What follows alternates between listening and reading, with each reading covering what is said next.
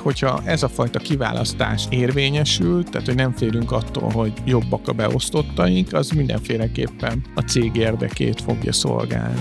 Azt mondtuk, hogy akkor most ezt benyeljük, de akik segítettek eddig nekünk, azokat segítjük mi most. Én nekem ez a fő meglátásom, hogy a jó szándékból mindig jó dolgok sülnek ki. Direkt nem a hatékony szót használom, ugye a hatékonyság korának szerintem lassan vége lesz.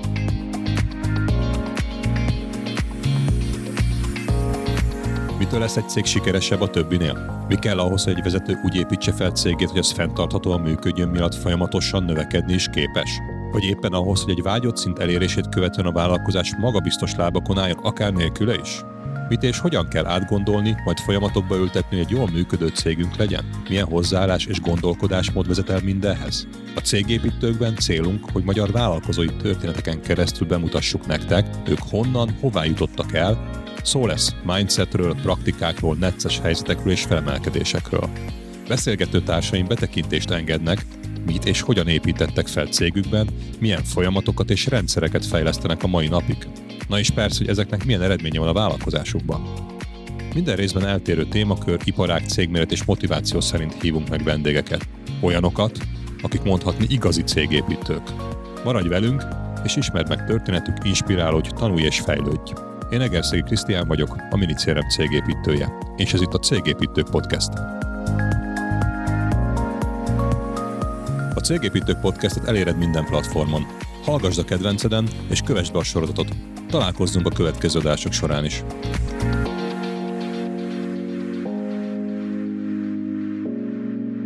Mai vendégem jogászként végzett, egy vicces jogász, és meg ezen a jogi pályán el is indult, aztán volt az életében egy váltása, és elkezdett egy Amerikában már ismert műfajt, a stand-upot Magyarországon meghonosítani, és dolgozott sok helyen, humorista, újságíró, forgatókönyvíró, Comedy Centralnak volt főszerkesztője, és még sorolhatnám, de igazából eljutott arra a szintre, hogy most már tavaly évben milliárdos árbevételt csináltak viccből, több mint 1000 rendezvényük volt, az előadó művészetben talán ők adták el a legtöbb jegyet és a legtöbb nézőt, több mint 170 000 körüli szám, de majd kijavít, ha nem voltak pontosak ezek, és az idejében töretlenül fejlődnek, és közel duplázni fogják az árbevételüket.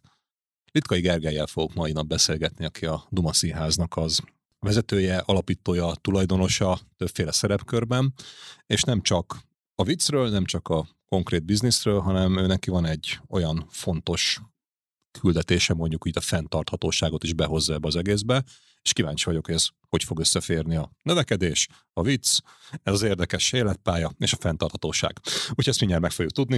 Úgyhogy köszönöm szépen, Gergő, hogy elfogadtad a meghívásomat, és hát igazából én azt kérdezném meg, hogy te egy ilyen vicces gyerek vagy? Mindig is az voltál, vagy csak ez így alakult? Vagy akár nem is vagy vicces, csak a viccből élsz. Szerintem nehéz abból élni, ami az ember nem. Tehát egy vízvezetékszerelő, aki nem ért a vízvezetékszereléshez, vagy nem tudom én, egy pilóta, aki nem tud repülni, az nehéz, de hát én szeretek mókázni. Most az, hogy vicces valaki, az nehéz megítélni, mert valakinek vicces, valakinek nem. Én szeretem viccesen nézni, vagy humorosan nézni az életet, mert eléggé nehéz ahhoz, hogy csak ilyen rettenetes komolysággal forduljunk felé, meg sokszor felold olyan gátakat, amik megakadályozzák azt, hogy kialakuljon a megfelelő kommunikáció. Szóval így összefoglalva szerintem én szeretek humoros lenni.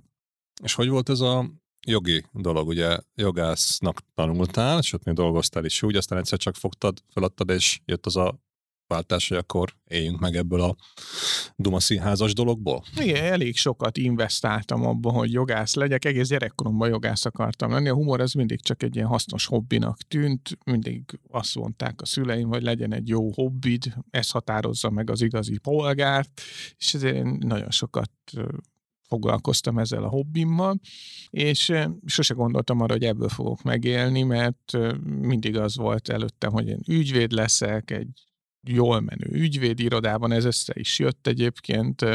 Nagyon szerettem ott dolgozni, nagyon érdekes kihívásokkal nézhettem szembe, és akkor utána megkeresett Friderikusz Sándor, hogy akar indítani egy televízió csatornát, és én menjek oda projektmenedzsernek. És akkor ezzel párhuzamosan ajánlották föl az ügyvédi irodában, ahol ügyvédkedtem, hogy legyek partner az ügyvédi irodában, és így összeszámoltam, hogy végül is csak a budapesti ügyvédi kamarában van, azt hiszem 5000 darab ügyvéd, amikor szerintem azóta még több lett.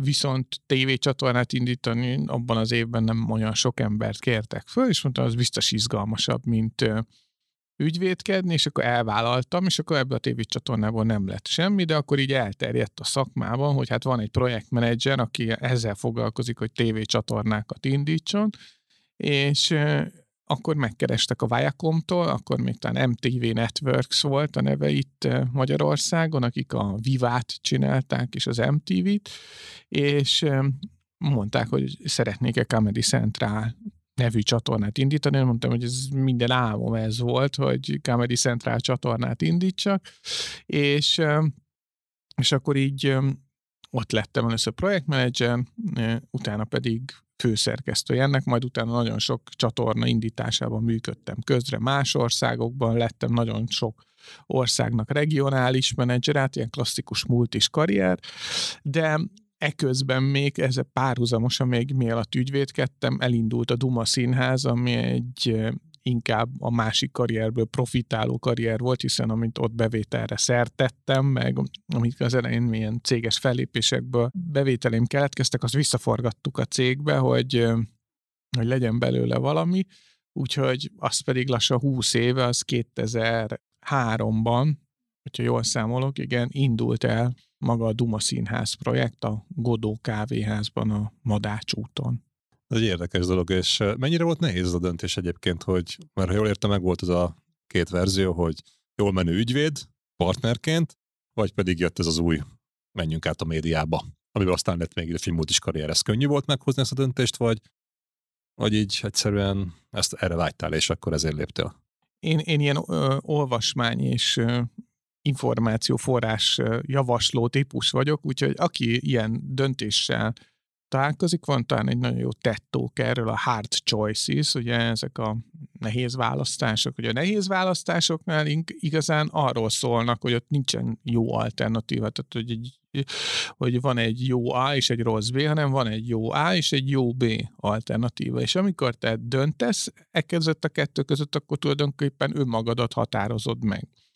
Tehát ez egy önmeghatározás volt inkább, amiben az ember belekerült, hogy most mi a fontosabb nekem, miben képzelem én el magam 20 év múlva, és ezzel a döntéssel ezt támasztottam alá, hogy hát lehet, hogy én gyerekkoromtól jogász akartam lenni, de azért mégis ez talán izgalmasabb lehet, hogy én humorista legyek, és ráadásul olyan humorista, akinek sokkal nagyobb hatása lehet önmagánál erre az egész szakmára, amit annyira szeret.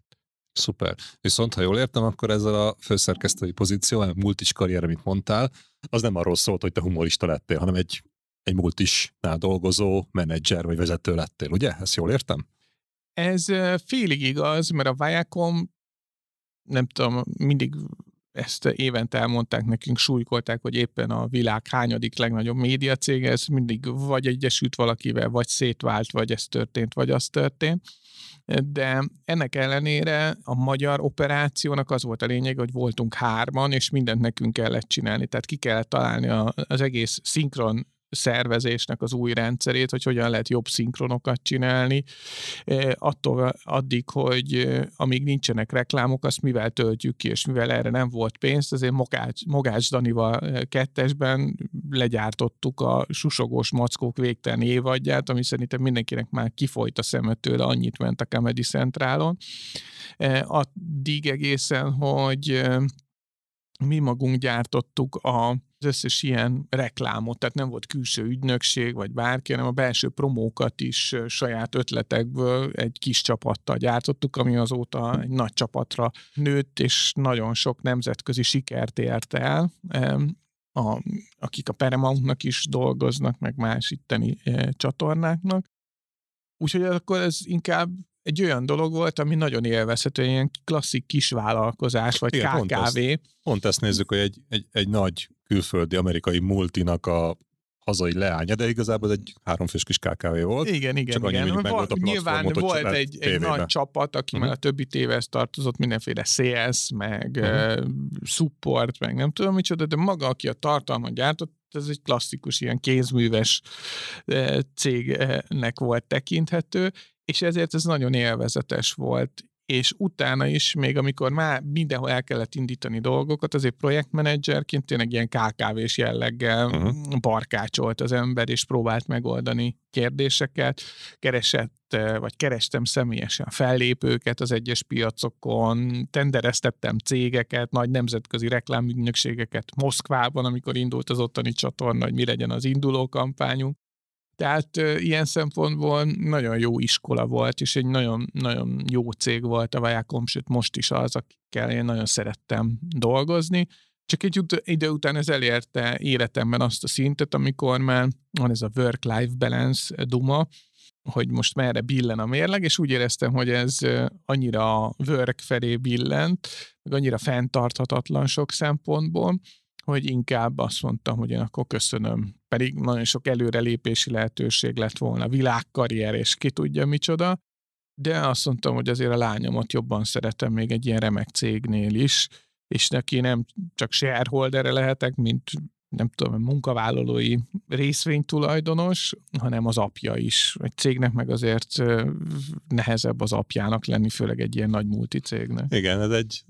A döntés azt te tudod, hogy ez most jó vagy nem lett jó, de valószínűleg jó, mert meg mosolyogva beszélsz erről az egészről.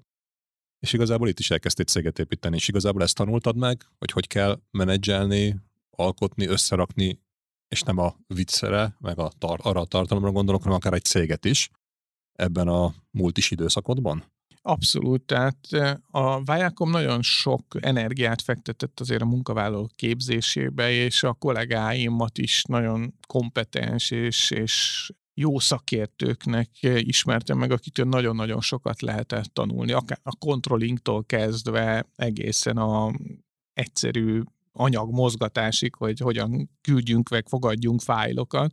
Tehát, hogy ez mindenkinek szerintem, aki mondjuk saját céget akar építeni, ez egy nagyon jó iskola 2-3 évet lehúzni multiban, ahol megtanulja a struktúrát, nagyon sok értéket is átadnak egyébként, főleg azok a cégek jók, akik a saját értékeiket komolyan is veszik, tehát tényleg azt szerint működnek. Ez egy nagyon jó értékrendet alakít ki az emberben sok szempontból, és mondjuk ez ahol talán néhány esetben azért a fenntarthatóság a kivétel. Szuper, ez érdekes, amit így mondasz, mert mindenki az van, hogy a média, akkor ott ilyen nagy színészek, mert ez a showt látja az ember, de ez csak akkor fog jól működni, ha ott vannak a precíz folyamatok a rendszerek mögötte, és azt kőkeményen követni, és be kell tartani. És akkor fog az egész jól működni, és ugye nem ez a színfalak mögött van, és azt soha nem látjuk. Igen, és akkor igazából ugyanaz, mint egy másik cég. Én nagyjából 20 évig, vagy mondjuk, ha úgy nézzük, akkor 15 évet dolgoztam például azért, hogy ami most megvalósul, olyan könyvelésünk legyen, hogy könyvelési rendszerünk, ahol digitális alapon feltöltjük a számlákat, amit szerintem nagyon gyűlölnek a munkavállalóink, de én remélem, hogy előbb-utóbb egyre kevesebb papír alapú számla lesz, amit mégis be kell vinni ebbe a rendszerbe, van egy jóváhagyási folyamat, ez könyvelődik, és most már remélem, hogy jövőre az is összejön, hogy automatikusan utaljunk mindent, tehát ne kelljen kézi utalást alkalmazni. Tehát, hogy ez egy ilyen klasszikus, ilyen multis megközelítése, vannak ezek az SAP, vagy Sprinter, vagy mini CRM, tehát lehetnek olyan rendszerek, amik ugye ennek jól megfelelnek. Szuper. És akkor ez már, ha jól értem, ez a Duma Színházra utalt ez a dolog, igen, és ott is ugyanígy folyamatban és rendszerekben gondolkozol. Igen, és hogy jött neked ez a váltás? Mondtad, hogy apa, vagy nemzetközi multi karrierbe futó sikeres ember, elközött kellett döntened, és akkor az apai szerep volt az, ami azt mondtad, hogy az fontosabb, és akkor emellett meg úgy gondoltad, hogy akkor el fog férni, vagy elfér ez a Duma Színházas projekt. Igen, mert akkor igen, még csak egy induló valami volt, akkor ugye? Még csak egy ilyen induló valami volt, már akkor is egész jól működött, de még tényleg egy nagyon kicsi vállalkozás volt a mostani méreteihez képest, és ezért ez egy fontos szempont volt ebben a döntésben. Egyébként, ami egyet bánok ebben az egész multis létben, hogy kiléptem belőle, nagyon sok minden szerintem jó döntés volt, hogy az embert valamennyire ki emelt a magyarországi viszonyok közül. Tehát sok országban jártál, sok mindent megtapasztaltál, sokféle emberrel találkoztál, sokféle attitűddel, és itt Magyarország az utóbbi időszakban szerintem nagyon ilyen szomorú helyé változott az emberek szempontjából. Tehát bárkivel beszél, sokkal pessimistábbak vagyunk, sokkal negatívabban látjuk magunkat a realitásnál, egy csomó mindenben hajlandóak vagyunk belemenni, ami szerintem a világ többi országára is lehet, hogy igaz, hogy hagyjuk magunkat hülyeségekkel polarizálni, és olyan dolgokkal foglalkozunk, amiknek semmiféle eredője nincsen. De hogy erre jó egy multicég, hogy elmész máshova, ha külföldön vagy, már mindent másként látsz, ugye, mert nem azokat a problémákat nézed, amiket mondjuk itthon feltűnnek, és ez egy ilyen kis work holiday, tehát hogy egy ilyen kis munkanyaralás. Ugye bármelyik országban is vagy, akkor előbb-utóbb megszakod azt a környezetet, és akkor bele süllyedsz, vagy emelkedsz abba. Így, de ha folyamatosan utazgatsz, meg jössz, mész, akkor mindig, milyen jó ez itt, meg milyen szép tisztaság. És akkor egyszerűen nem veszted el azt, hogy akkor csak egy szemüvegen keresztül, vagy egy ilyen rövidlátó, vagy szűklátókörön nézel az egészet, hanem mindent látsz. Oké. És akkor utána elindult ez a Duma Színház. Mondtad, hogy az elején elkezdted, és van olyan kis, nem tudom, talán hobbi, azt mondtad, hogy ez volt a hobbid, mindig a vállalkozás mellett, és akkor gondolom, amikor ezt a döntést meghoztad, hogy apa és vállalkozó, akkor azért nem csak otthonra ment az időd, hanem azért a vállalkozásból is kellett valamit csinálni. És hogy jött az ötlet? Mert ugye az volt, hogy Amerikából a műfajt, azt ti honosítottátok meg, ez tudatos volt, vagy csak így hirtelen jött, vagy kitaláltatok valami nagyon új modellt? Abszolút nem az én ötletem volt. Én nem vagyok egy ilyen gigantikus innovátor, hogy na most minden nekem jut eszembe, és én csináltam először, hanem próbáltam arra törekedni, hogy amik jó ötletek vannak, azokat jó színvonalon megvalósítsam. És ezt Ardai Tamás hozta az ötletet, aki járta a világot, akkor a Barátok közt rendezője volt, és egy dokumentumfilmes projekt kapcsán ismerkedtünk össze, és ő ajánlotta unokaöccsét, Sáfár Zoltánt, aki még mindig üzlettársunk, aki pedig akkor Nyiro Godó Kávéháznak volt az üzemeltetője, és akkor felmerült, hogy ez milyen jól fellendíteni ott a bizniszt, hogyha lenne valamilyen műsor, és az miért ne lehetne stand-up comedy, és akkor így indult el az egész, hogy elkezdtem, én már ismertem az HBO-ból fellépőket, a Mennyi 30-at ugye csináltuk már, meg a Rádió Kabaréból, már túl voltunk a Humorfesztiválon, dolgoztam az Esti Showderben már akkor, vagy dolgoztam a Sláger Rádiónak a Bumerangjában, a Danubius Cappuccinóban, szóval azért elég sok embert ismertem ebből a szakmából, akik valami hasonlót csináltak, vagy terveztek ilyesmit csinálni, és akkor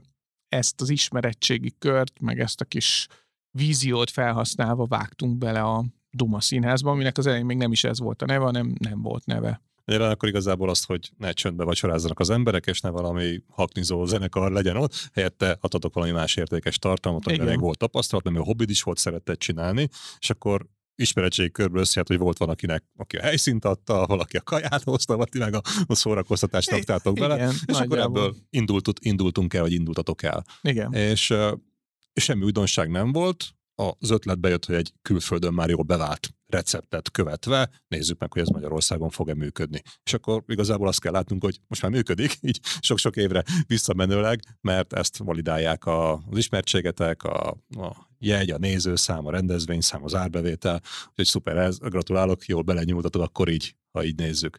És hogyan indult el az egész? Mert szerintem sokaknak volt ilyen ötlete, hogy meg lehetőség, hogy elmentünk viccet mesélni. Most nézd el nekem, hogy egyszerűsítve mondom, de elmentünk viccet mesélni egy estére, vagy valamilyen fellépést csináltunk, és abból nem lett egy milliárdos árbevételű cég. Mi az, ami megkülönböztetett titeket az ilyen más típusú dolgoktól? Vagy szerintem, hogyha valaki ilyen struktúrát épít, akkor nagyon fontos, hogy mikben gondolkodik. Tehát én azt mindig is kulcs tényezőnek láttam, és az igazi felíveléshez az vezetett, amikor sikerült egy fix helyszínt találnunk, mert addig azért jöttünk, mentünk, kinőttük a helyszíneket, nem volt optimális méretű, és az minden intézménynek jót tesz, hogyha van valami fizikai infrastruktúra, ahol összefuthatnak az emberek, ami úgy szimbolizálja ezt az egészet, hogy működik. Nyilván a mai digitális valóságunkban nem feltétlenül kell egy cégnek, az Ubert nem biztos, hogy a székháza miatt szeretik, de egy előadó művészetnél, hogy személyesen akarunk találkozni a kedvenceinkkel, ez egy nagyon fontos hajtóerő.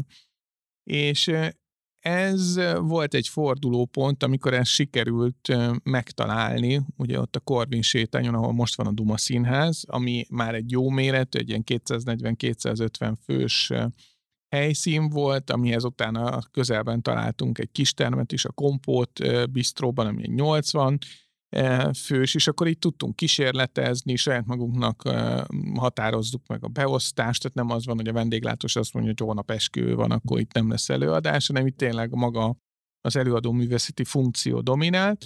Tehát, hogy ez egy meghatározó dolog volt, amire szerintem senki nem gondolom, ez kockázatot jelent, ebben nem tudom, egy 5 éves vagy 10 éves elköteleződés biztos jelent. A Corvin Duma Színházat is úgy építették föl, ahogy mi kértük, de hát ezért cserébe kértek valamit. Meg költségeket is kell jelent, ugye? Fizetni. Tehát, hogy itt akkor vissza kellett forgatni a vállalkozást, és egyszerű tényleg elmenni 50 vendéglátóhelyre, meg 150 művelődési házba, aztán lesz, ami lesz. Ez kvázi ez, amiről most beszélsz, az a vándor színész, most idézőjelben, műfaj, vagy életmód, vagy egy szervezet adott székhelyen, vagy telephelyen működő cég, ami igen, és valami struktúrát is követ, és ez ami a megkülönböztet tégedet, hogy elmentél viccet mesélni vidékre, és kaptál érte pénzt, nem, egy céget kezdtél építeni, és valószínűleg ez a múlt is tanulsága hátad mögöttebe sokat segített, ha jól gondolom. Abszolút így van, és a másik pedig, hogy építesz egy ilyen társulatot, tehát nekem az volt a célom, hogy nálam jobb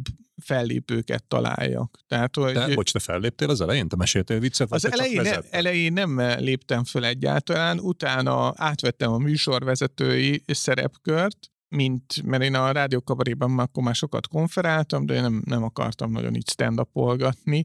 Annak ellenére, hogy talán így stand-upoltam a legrégebben, hiszen mondjuk ha Sándor Györgyöt és Fábri Sándort nem számoljuk bele ebbe, vagy Nagy Bandó Andrást, ő is azért inkább mondjuk ezek magánszámok voltak, vagy közelebb álltak még a konferenszokhoz, de azért én is sok ilyesmit csináltam már korábban, de én úgy éreztem, hogy hát még ez élelődik bennem, hogy az én műfajom, ezt aztán belekényszerültem, hogy vezessem ezeket a műsorokat, és utána már fel is lépegettem, és akkor ez így alakult folyamatosan, hogy lett egy kabaré konferenciából valamennyire stand-upos, és az elképzelésem az volt, hogy tényleg nálam jobb fellépőket találjunk, ami az elején szerintem nem is volt nehéz. Tehát amilyen készségeim és képességeim voltak, illetve tapasztalatom, ehhez képest tényleg csak jobbakat lehetett találni.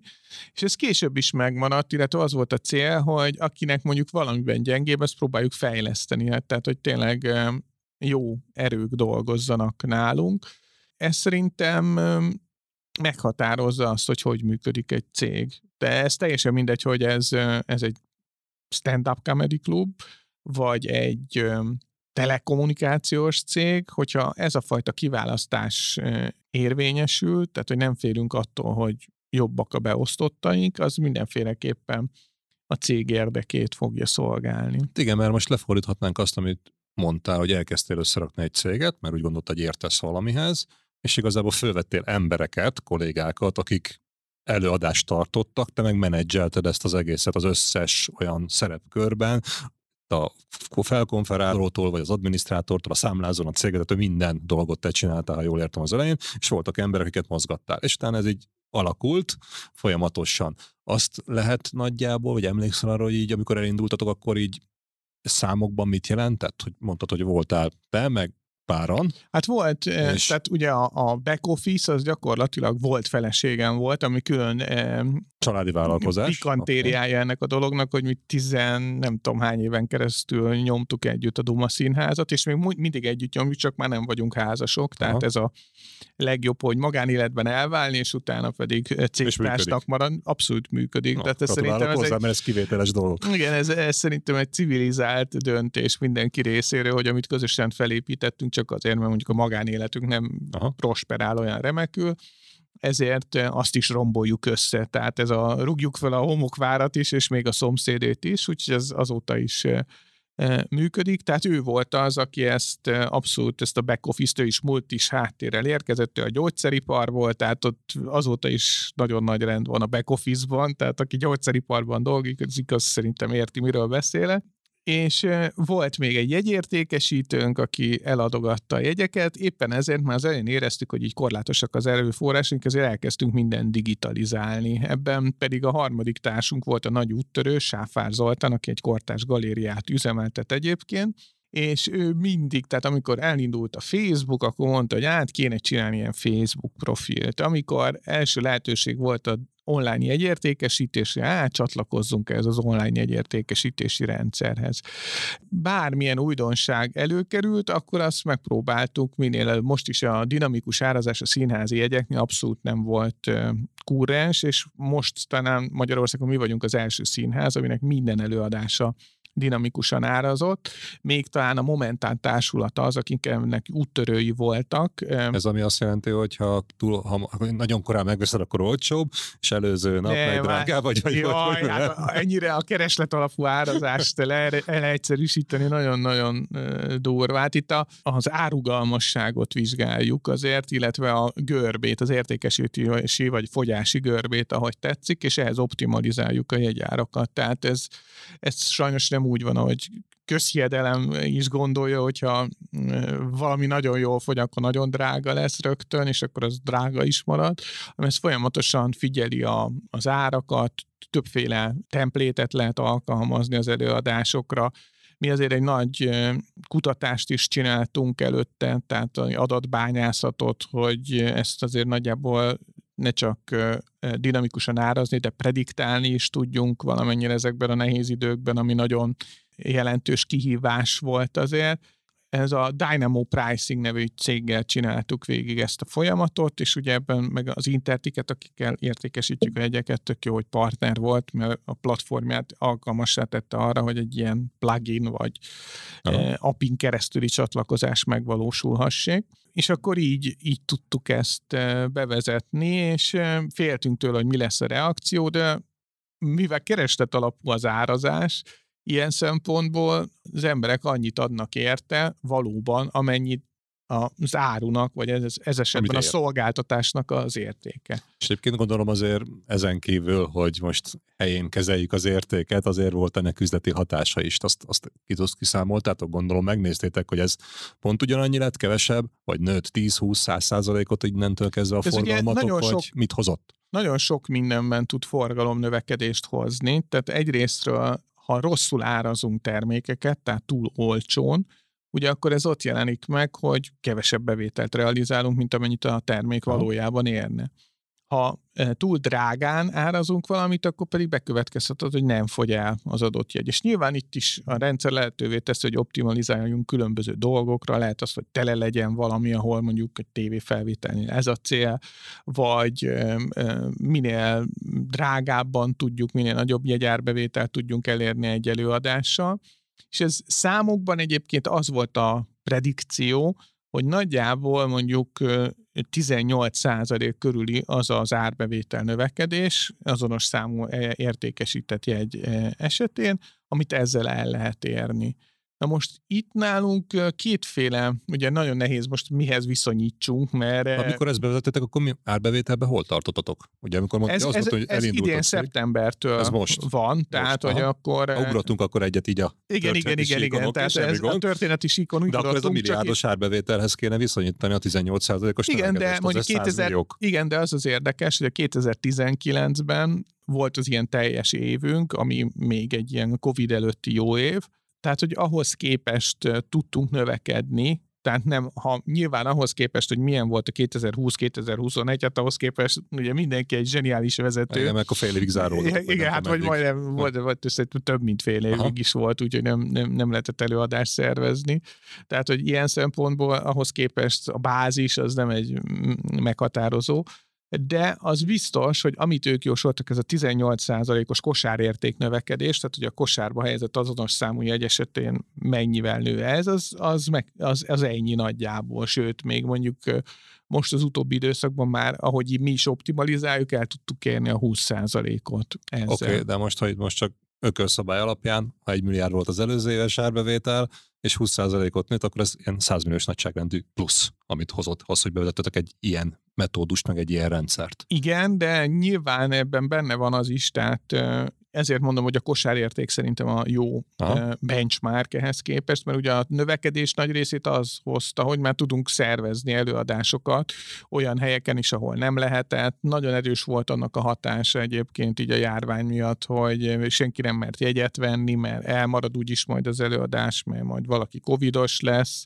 Uh-huh. Az emberek nem mertek járni ilyen helyekre, ugye az idősebb generációknál, ugye a többi színházán sokkal erősebben csapódott le, azért, mert eleve a kor összetétele olyan, hogy az idősebb felé billen el egy csomó színházban, és ők voltak, akik először mondtak le erről a fajta szórakozásról a saját biztonságuk érdekében, és nálunk ez vegyesebb volt, tehát ez eleve nem volt akkora hatással, de nagyon érezhető volt azért egy értékesítésen. És ugye ezeket a tényezőket nagyon nehéz ebből kivenni.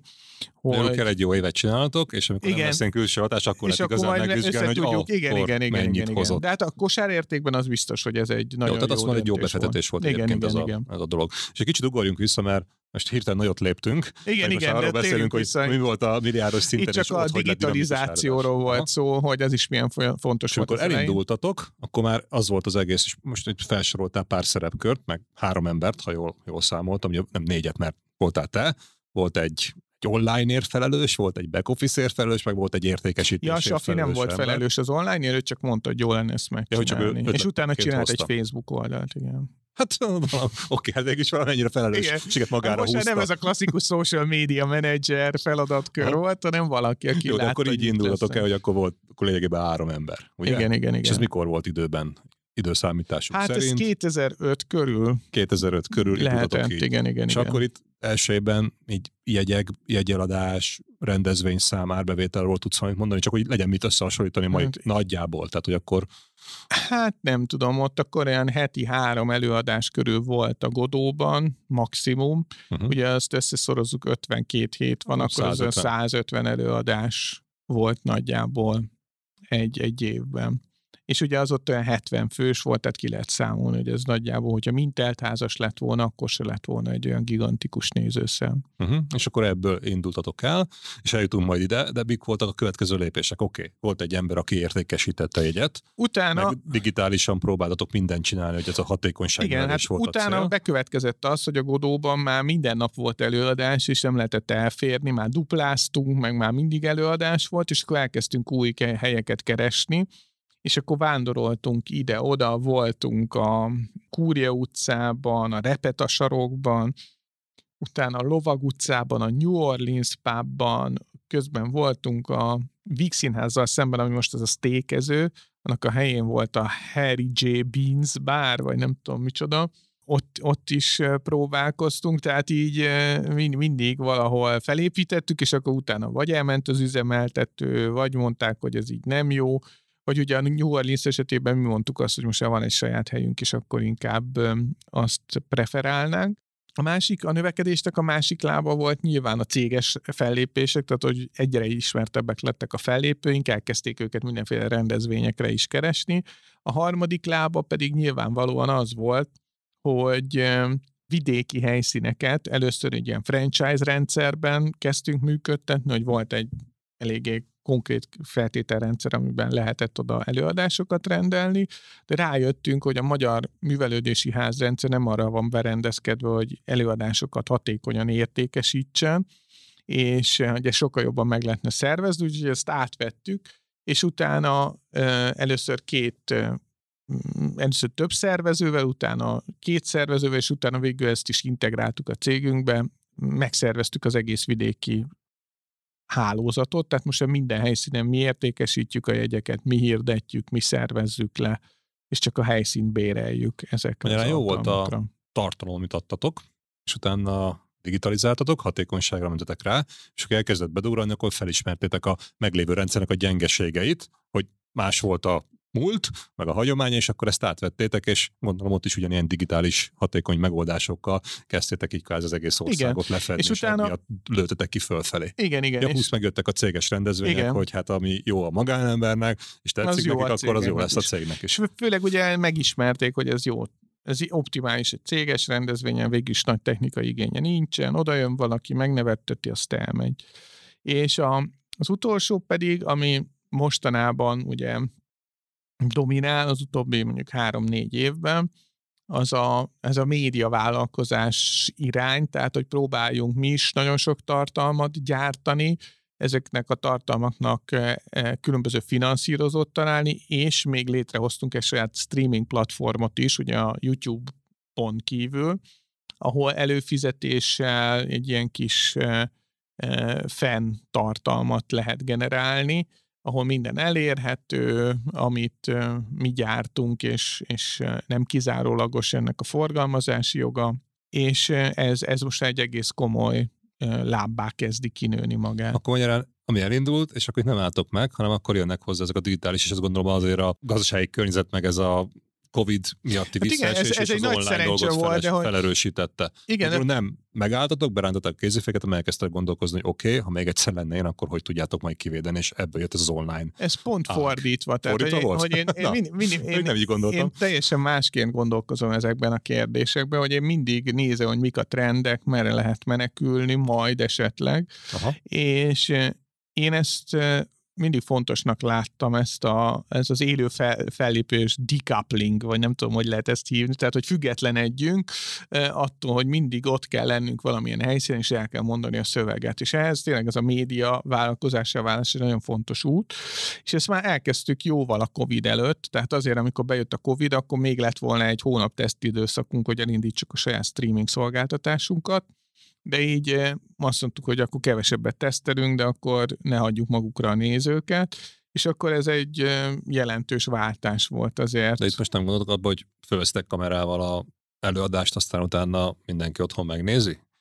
Mert egy kicsit a streaming, ha jól értem, akkor nézem a képernyőn a film helyett éppen a komédiát. Igen, de ezt lehet úgy élvezni egyébként, mint amikor az élő fellépés varázsa, hogy egy... Hát ezeknek a nagy része tévéfelvételnek készült, illetve egy részét, amíg nem volt, addig ezt így oldottuk meg, plusz már a hullámok között közönség előtt rögzítettük szinte tévészerűen ezeket az előadásokat, hogy élvezhetőbb legyen a nézőknek.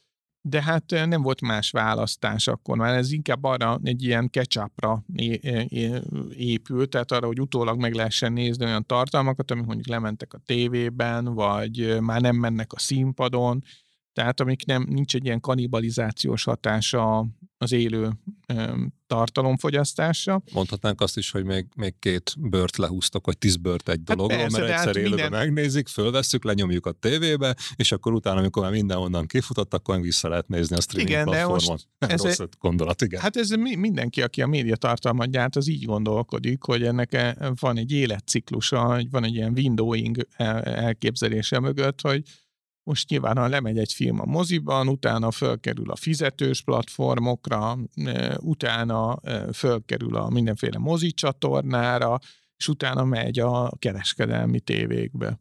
Tehát, hogy ott is megvan ez az ablakos rendszer, vagy windowing rendszer, tehát mi ugyanebben gondolkodunk, csak nálunk ugye ennek van egy plusz életciklusa az, hogy mi ezt életben is tudjuk, vagy élőben is tudjuk továbbfejlesztettétek ezt a klasszikus modellt, ami létezett. Hát igen, hát a saját üzleti működésünkre alkalmazva. Nyilván, mert aki a nyugaton a helyzet változatlant gyártotta most a legújabb verzióját a Netflixnek, az hiába akarná ezt élőben eljátszani színházakban, az eléggé problémás lenne egy ilyen első világháborús, bár mindent meg lehet csinálni színpadon, de nem optimális erre. És ugye minden héten meg ugyanazt eltartjuk. Igen, hát vagy az Avengers-t, ugye lenne egy ilyen kamaraszínházi kiadása, tehát az is kicsit másként működne talán. Az biztos. És egyébként amikor elindultatok, ugye mindjárt szembenéztek egyébként egy HR problémával, hogy honnan lesznek előadók, akik megnevetetik a közönséget, és emiatt majd szeretnek hozzátok járni. Ez mennyire könnyű volt? Mert ez egy, mondtad, meghonosítottátok ezt az műfajt Magyarországon, mert gondolom is, hogy angol nyelvű komédiást hiába hozol ide, azt senki nem fog élvezni Magyarországon, nem értjük a Shakespeare-i magasságúban az angol szöveget. Szóval itt hogy lett egyáltalán fellépő, aki szórakoztatja az embert, mert azt gondolom, ti nektek kellett vagy kinevelni, vagy megtalálni, vagy működésre bírni. Hát igen, ez volt, hogy tartottunk tehetségkutatókat, ezt próbáltuk valahogy hirdetni, meg terjedt is, azok között mindenki, aki már lépett föl valamilyen egyszerű alkalmon, tudott mondani még két embert, aki ott volt, és szerinte vicces volt, és akkor így hozták el egymással az új tehetségeket az emberek, illetve az utcáról jöttek be csomóan.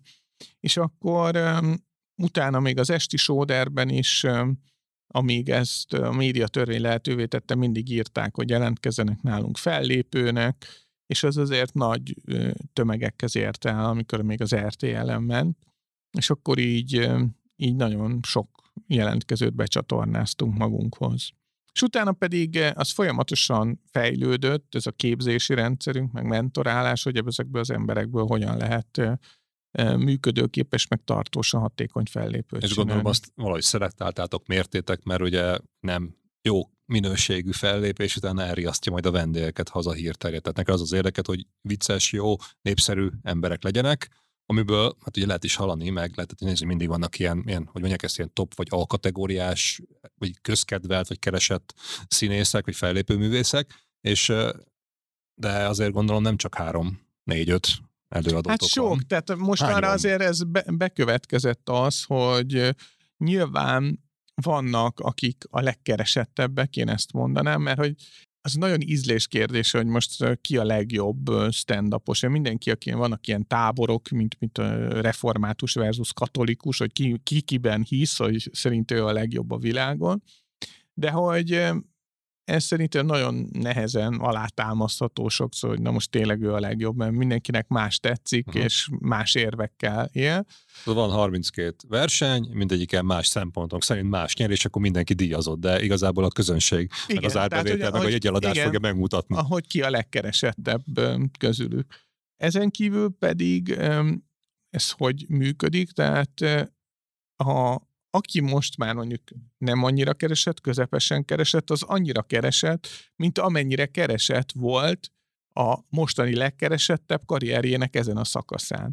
Tehát, hogy azt látjuk, tehát, hogy ez is a növekedésnek egy fontos hajtóereje, hogy jönnek új nézők, vagy új előadók, akik olyan nézőket szólítanak meg, akiket előtte mondjuk nem szólított meg senki, mert nem tetszett neki az adott fellépő. Magyar itt nem azt kell nézni, hogy egyetlen egy győztes vagy nyertes lehet ezen a piacon, az egész piacotok mérete bővül, növekszik, és innentől kezdve sokkal több ember van benne, ezért a középkategóriás ember, ami mondjuk az induláskor mondjuk éhen halt volna ebből, igen, az most jól meg tud élni. És az akkori top kategóriás, pedig keresett, az most nagyjából azon a szinten van, mint egy középszerű. Ha persze ő fölment a mostani top kategóriára, akkor meg itten dominálja mondjuk az egész piacot, mert mindenki őt akarja. De ezt gondolom, vannak benne ilyen hullámzások, hogy nem az van, hogy ugyanaz az ember az elmúlt 15 évben ő a top, hanem mindig vannak ilyen feltörekvő csillagok, akik befutnak, aztán vannak ennek. Hát mi arra törekszünk egyébként, hogy ezt működik? A momentumot ne veszítsék el, mert... Hogy csak fölfelé?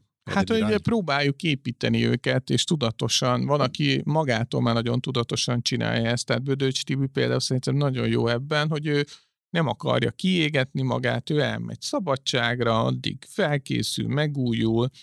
Nagyon sokan csinálják azt, hogy egy hetet dolgoznak, egy hetet pihennek, tehát, hogy ne az legyen, hogy egy ilyen folyamatos hullámvasút a karrierjük, hanem az, hogy ez egy fenntartható és működőképes életpályamodell legyen, hogy ilyen pedagógus hasonlattal éljen. És hányan vannak most nálatok? Hát ez a számok... Nagyjából. Hát olyan... 10 van? 100 van? 1000? Hát az 50 és 100 között van, aki valamilyen rendszerességgel föllép. Aha, és amikor indultatok? Amikor elindult az egész Duma Színház, akkor hát hány volt? Hát szerintem olyan 10 ember körül lehettünk, 10-15, akik felléptek. Nőtetek, de igen. Nem az van, hogy most minden sarkon van egy...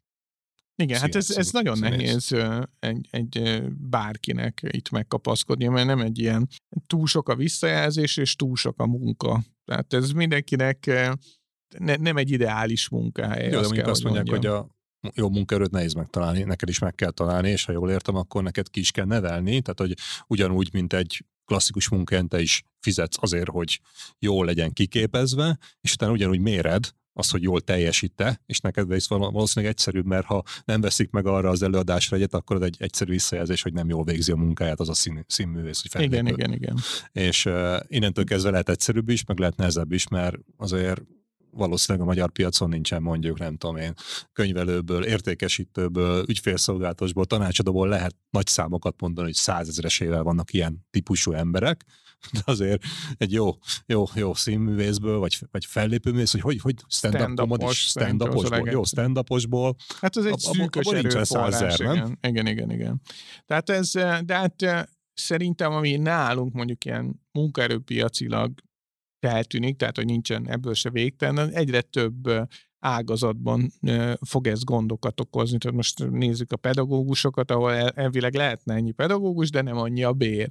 A SS cég esetében, ugye ez hogy mindenkinek könyvelünk, hogy még jó is a bér, de nincs ennyi könyvelő a világon, tehát pedig elég sok könyvelő van Magyarországon, vagy az IT bizniszben, hogy hiába lenne itt nagy kereslet, hogy mindenki ide hozza a fejlesztési részlegét, de hát nincs ennyi fejlesztő, aki itt a magyar egyetemekről kijönne, nagy részük már nem is ide jár egyetemre, egy jelentős részük pedig rögtön, ahogy elvégezte az egyetemet, már külföldön van és ott dolgozik. Kiderül igazából, hogy ez a Duma Színház, ez nem is csak a viccről szól, hanem ez is ugyanúgy kőkeményen a munkaerőpiacról szól, meg a cégvezetésről, meg hát a nyilván, de ez egy átlátható munkaerőpiac, tehát ez azért ritka, hogy valaki majdnem az összes könyvelőt ismeri az országban. Tehát azért stand-uposból ez egy jó dolog, hogy ez nem egy átláthatatlan mennyiségű ember, aki már valamennyire foglalkozott a stand-uppal, még az sem, aki pedig rendszeresen csinálja, az pedig végképp nem. Úgyhogy ilyen szempontból ez egy jó pozíció is, hogy az ember tudja, hogy mivel van dolga. Inkább az a kérdés, hogy hogyan lehet minél több embert arra ösztökélni, hogy megmérettesse magát, vagy valamennyire megmutassa, hogy mit tud ebben a műfajban. Ugye ezek voltak a tehetségkutatók, és erre is megtaláltatok ezt a, mondjuk így, hogy ilyen jó módszert, akár tévében máshol hirdetve, vagy egymás között ajánlják tovább, hogy jöjjenek. De ebből is előbb-utóbb elfogy, mert valószínűleg többet tudnátok foglalkoztatni, mint amennyi most elérhető a piacon. Ez nem ezen múlik, igazán nagyon nehéz megmondani. Hát nyilván a nyugat-európai példákból ki lehet indulni, ahol jóval magasabb százaléka jár a lakosságnak stand-upra, tehát hogy ott jóval több stand-upos van, és jóval több néző, de itt Magyarországon ez egyelőre nehezen belőhető, tehát hogy ennek mi a plafonja, tehát hogy hány néző az, aki erre kíváncsi, és hány stand-upos az, akit ez a piac ki tud termelni. Tehát próbáltuk mindenféle arányszámokat fölállítani itt a régióban is, de hát nyilván ez függ attól, hogy milyen régen létezik egy adott piac, mennyire volt hatékony ott ennek a működése, mennyire tudta megtalálni a saját közönségét, mert az nyilván, mint a kisgömböc, vagy a lavina, ugye egyre több ember tapad rá, mint fellépőként, mint nézőként, és annál nagyobbá tud nőni. De hát nagyon nehéz ilyen mérőszámokat kimutatni, hogy 1 vagy 1000 emberre hány stand-upos jut, és ez, itt ez mi határozza meg. Értem. Akkor viszont nézzük olyan mérőszámot, mondjuk, hogy a 50-100 stand-upos, akivel dolgoztok együtt, és mondta az elején mondjuk 3 emberrel indult, aki a háttérben vitte ezt a céget. Most mennyi ilyen háttérember, aki építi, értékesíti, menedzseli, jut, mert ez lehet még egy érdekes dolog. Hát még most is olyan 20-nál vagyunk. Tehát hogy abból a 3 emberből mondjuk fölmentetek 20-ra, úgyhogy mondjuk... Igen, de ebben benne vannak ügyelők, technikusok, jegyszedők, irodai dolgozók, pénzügyi munkatársak, mindenki.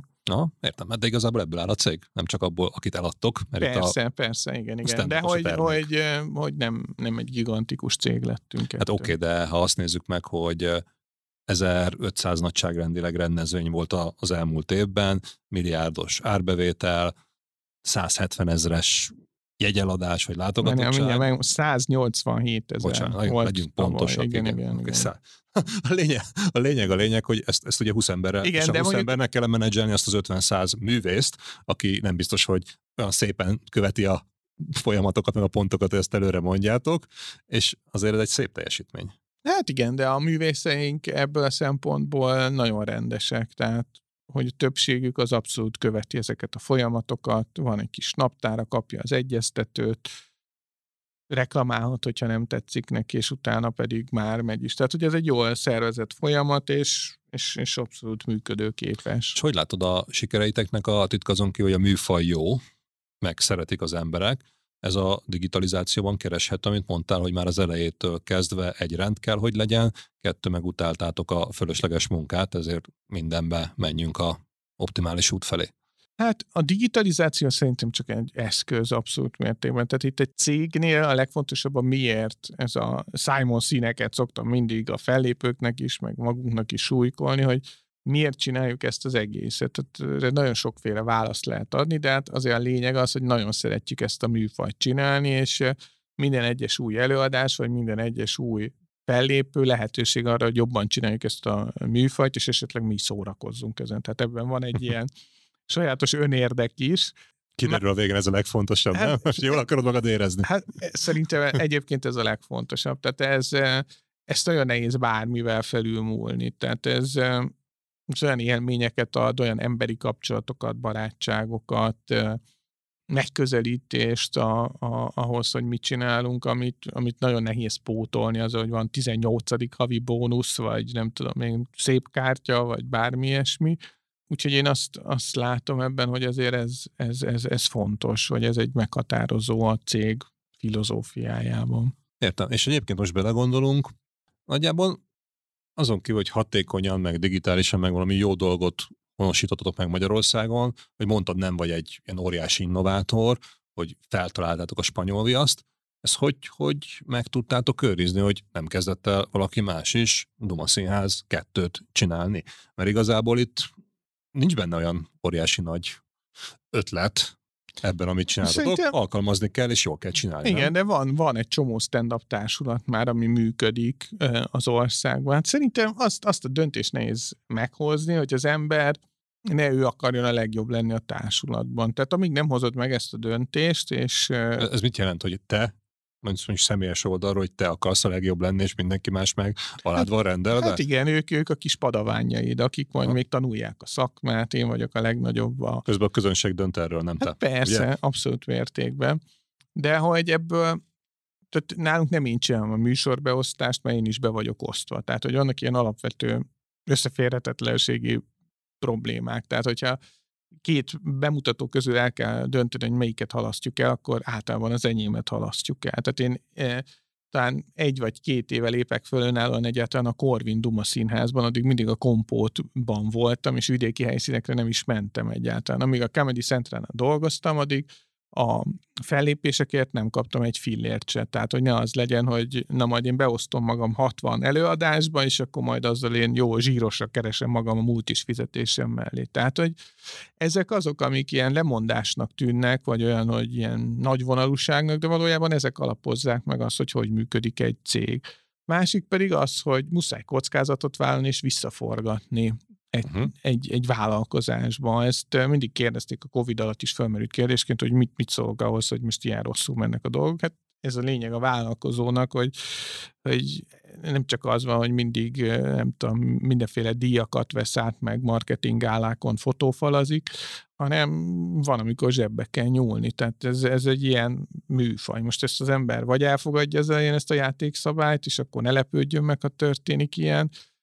Ez a piac azért nagyon sok mindenkit kinyír, vagy meggyengít, vagy áldozatokkal jár, de hát vannak alternatívák, el lehet menni dolgozni, más vállalja az ember helyett ezeket a kockázatokat. Igen, a vállalkozó élet az nem csak a igen, jó dolgokról szól, hanem például ez a kockázatok felelősségvállalásról. Igazán ilyen nagy kockázatokat meg kevesen tudnak vagy akarnak vállalni ebben. És most mondtál egy olyat, hogy 1-2 éve vannak önálló fellépéseid. Mármint a Corvin Duma Színházban, igen. De is hát cégeden belül, tehát hogyha jól értem, akkor te vagy tulajdonos is, meg vezeted is a céget, és közben vagy egy olyan erőforrás, aki meg műsort ad. Igen, tehát igen, a portékát igen. Is vagy saját magadnak, és ugye erre mondtad, hogy fontos az, hogy ne az legyen, hogy az összes a fellépés a tiéd legyen, és te vedd ki a pénzt, és lehet, hogy nem is vagy jó minőségű, vagy nem vagy annyira jó minőség, mint bárki más, akit a közönség visszajelzése alapján nézünk, viszont ez hogy alakult, ez hogy tudod így összeegyeztetni? És nem is az összeférhetetlenségre gondolok, hogy mikor kapsz előadást, de hogy céget vezetsz, és közben előadásokat tartasz.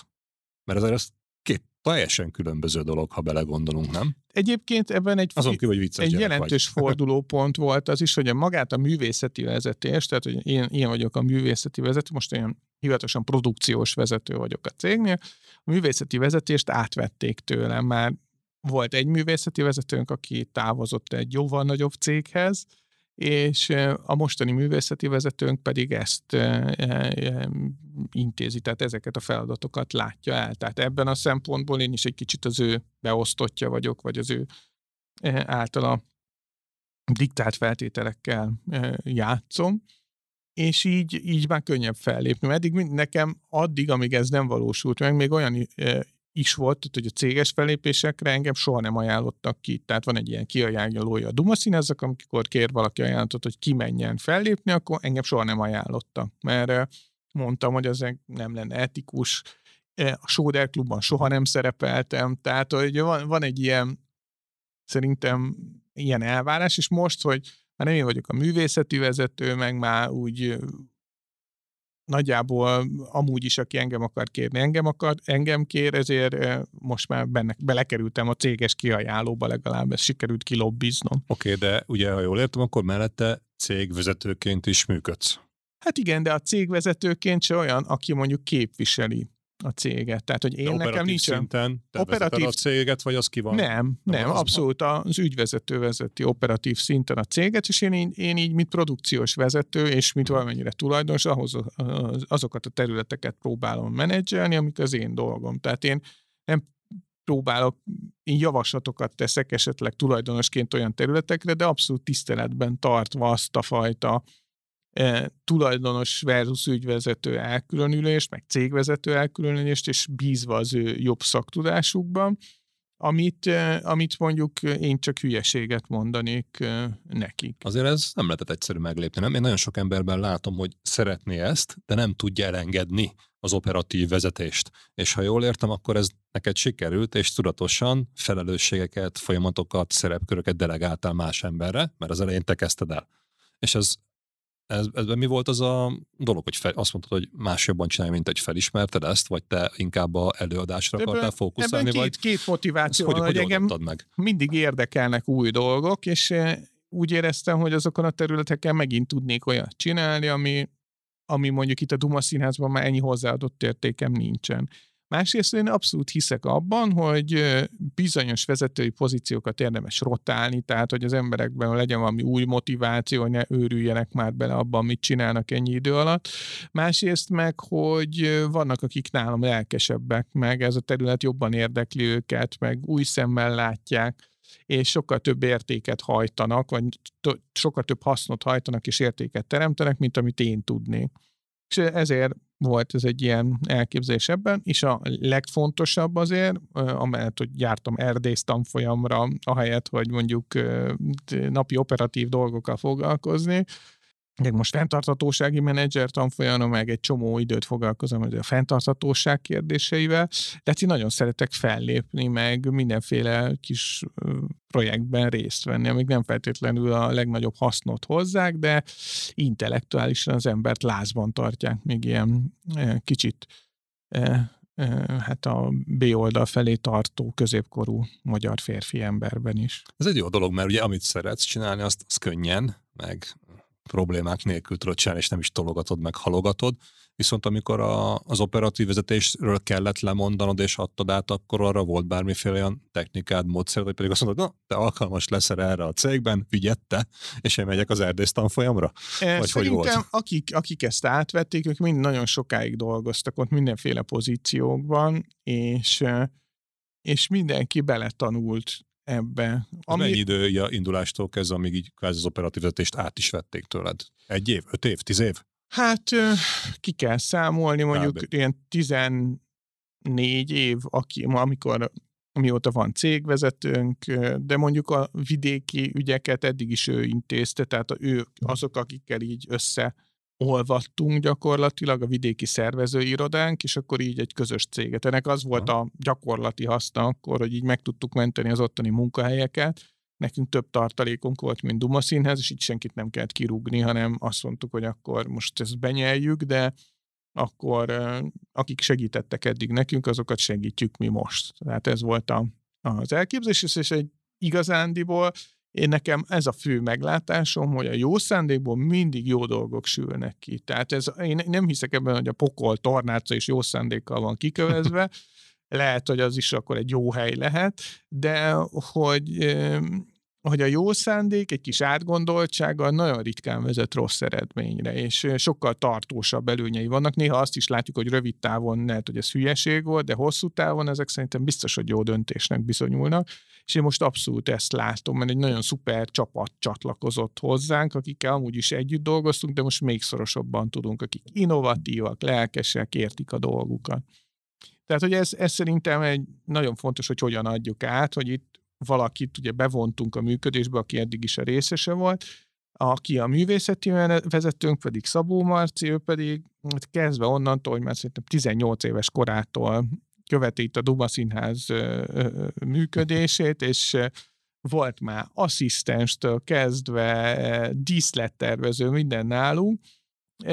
Ő már mentor utána, tehát hogy ő már látta annyira a folyamatokat, hogy amikor erről volt szó, hogy művészeti vezetőt keressünk, akkor azt is megpályáztattuk, itt több meghívásos pályázattal, de akkor már volt olyan annyi ambíció és rálátás benne, hogy tök szívesen átadtam neki ezt a dolgot. Elhivatott volt, végigjárt mindent, és utána pályázott, hát igen, és megmérettette magát, és akkor... És én azt láttam benne, amit magamban is, hogy én is szeretek művészkedni, de hogy azért van egy kis pragmatikus megközelítésem is a dolgokhoz, és ő ugyanilyen, tehát ő is nagyon szereti a művészetet, költőként indul, díszlettervező, most már van, csinált filmet is, és közben megy a Duma Színház előre. Igen, de hogy abszolút alapos, pragmatikus, nagyon lelkes, úgyhogy én tök jó döntésnek gondolom, hogy ezt ő átvette tőlem, aki fiatalabb, és még nem mondom, hogy én belecsömörlöttem volna, csak tök jó új szempontokat hozott meg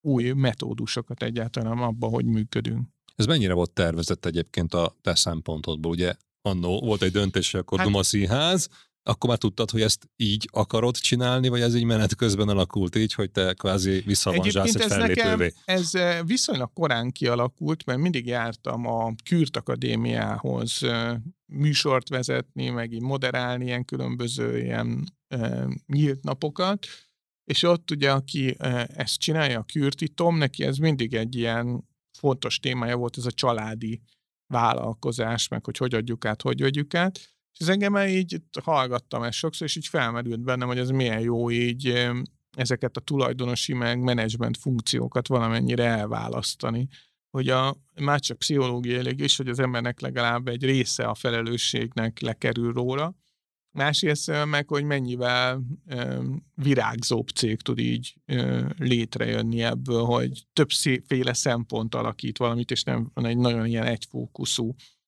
sokszor hibás döntéseket ilyen önerősítő ciklusban működtető dolog.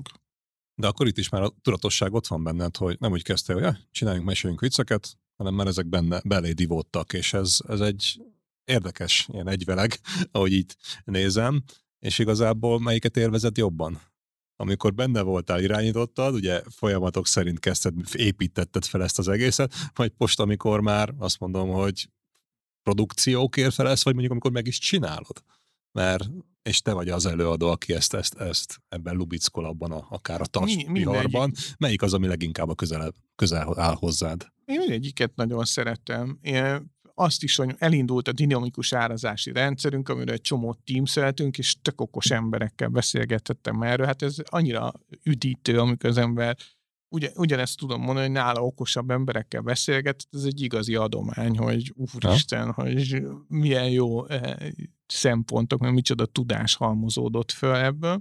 És ez tök jó volt látni, hogy ez a mi kis rendszerünkön működik, és hogy a tudomány, meg a technológia milyen dolgokat képes létrehozni, hogyha foglalkozunk vele, meg hogyha áldozunk rá időt és erőforrást. Azt, hogy amikor te áttálsz előadóból vezetővé, akkor ez így simán megy, vagy ezt a kombot megnyomod a fejedben, és akkor most éppen vezetői szerepet látsz el, utána megint megnyomod, és akkor mész előadást tartani. Ez ilyen egyszerűen megy, vagy ez egy nehéz dolog? Hát amikor megyek előadni, azért nézem, hogy mi működik, mi nem, vagy mi a probléma, a teremben, vagy vidéken mi a gond. Én ez a kontroller típusú vezető vagyok, hogy nem foglalkozom minden részlettel, de minden részlet, ami nem működik, az rögtön feltűnik, és nálam fog elromlani. Tehát, hogy nekem van egy ilyen kontroller aurám. Tehát, hogyha valahol nem működik a vetítés, akkor az én leszek, akinél nem működik a vetítés. Tehát, akkor ezért nem mentél korábban előadást tartani, ugye? Ezért nem lehet, hogy ezért, de hogy én tényleg ilyen vagyok, hogy minden rendszerben valahogy nálam buknak ki a hibák, meg én figyelek fel rá. Úgyhogy én nagyon szeretem ezt a kontroller pozíciót is, amit ugye nincs a cégnél, de egy ilyen hobbi kontroller. Értem. És mondtad azt, hogy ugye folyamatos digitalizáció egy nagyon fontos a vállalkozás életében. Aztán bejött ez a Covid, ami egy kicsit így odavágott a bevételnek, meg a nem lehetett rendezvényt szervezni, és ugye a tévében már egyébként korábban is megjelent, megvettétek fel az előadásokat, és utána erre az életciklust kitolva legyen ez a új online világban megjelenés.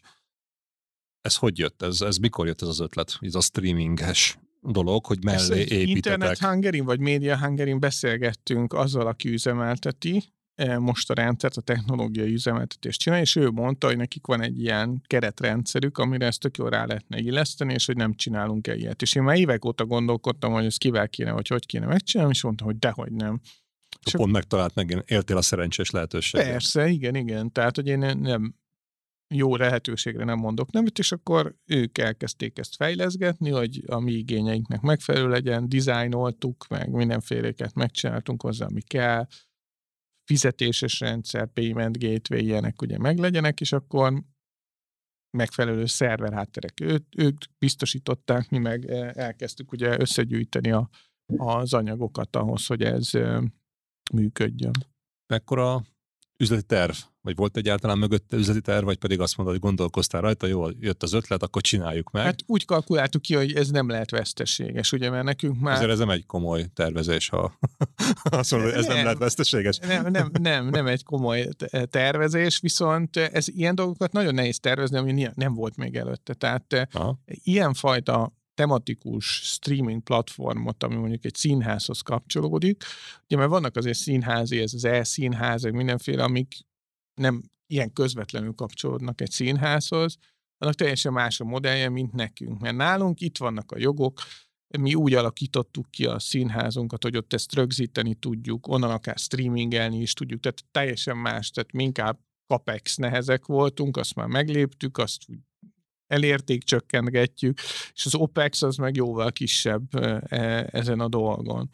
Nyilván aki a partnerünk, őneki is van egy háttere, egy informatikai háttere, amire ezt tudta építeni. Volt egy olyan szoftver, meg egy ilyen kijátszó rendszer, amivel már el tudtunk indulni.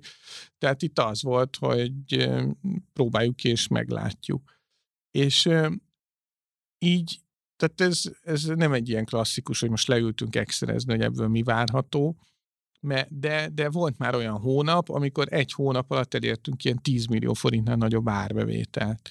Ami azért, azt kell mondani, hogy egy ilyen kis saját streaming platformon, ami a semmiből épült, és hazai stand-uposok tekinthetők meg rajta limitált óraszámban, azért egy nagyon-nagyon jó teljesítmény. És egyébként, ha jól sejtem, akkor itt a üzleti modell is változott egy kicsit, mert a jegyeladás, ami ugye egyszeri tranzakciókból áll, helyett átmentetek itt, ha jól emlékszem, azt mondtad, hogy előfizetéses modellben gondolkoztok, tehát nem a megtekintésekért kell fizetni. Lehet előfizetéses, mindenféle, volt ebben is egy nagy árazási projektünk, ugyanígy a Dynamo Pricing-gal, és én mindenkinek javaslom, hogy valaha a saját árait nézze át egy árazási szakértővel, mert nagyon nagy csodálkozás lesz a vége általában. Tehát az emberek többsége szerintem azért nem keresleti, kínálati, vagy bármilyen benchmark alapján áraz, hanem hát eddig így jót, vagy ez így jól alakul, vagy bármi ilyesmi.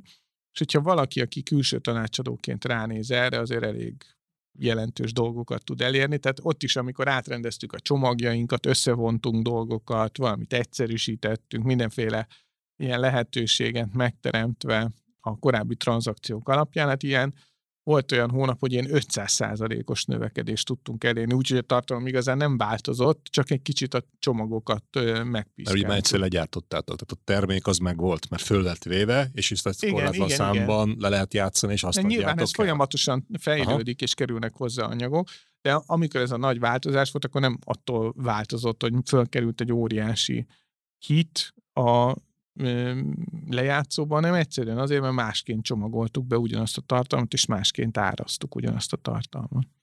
És itt a előfizetéses modellnek a jelentőség az mekkora?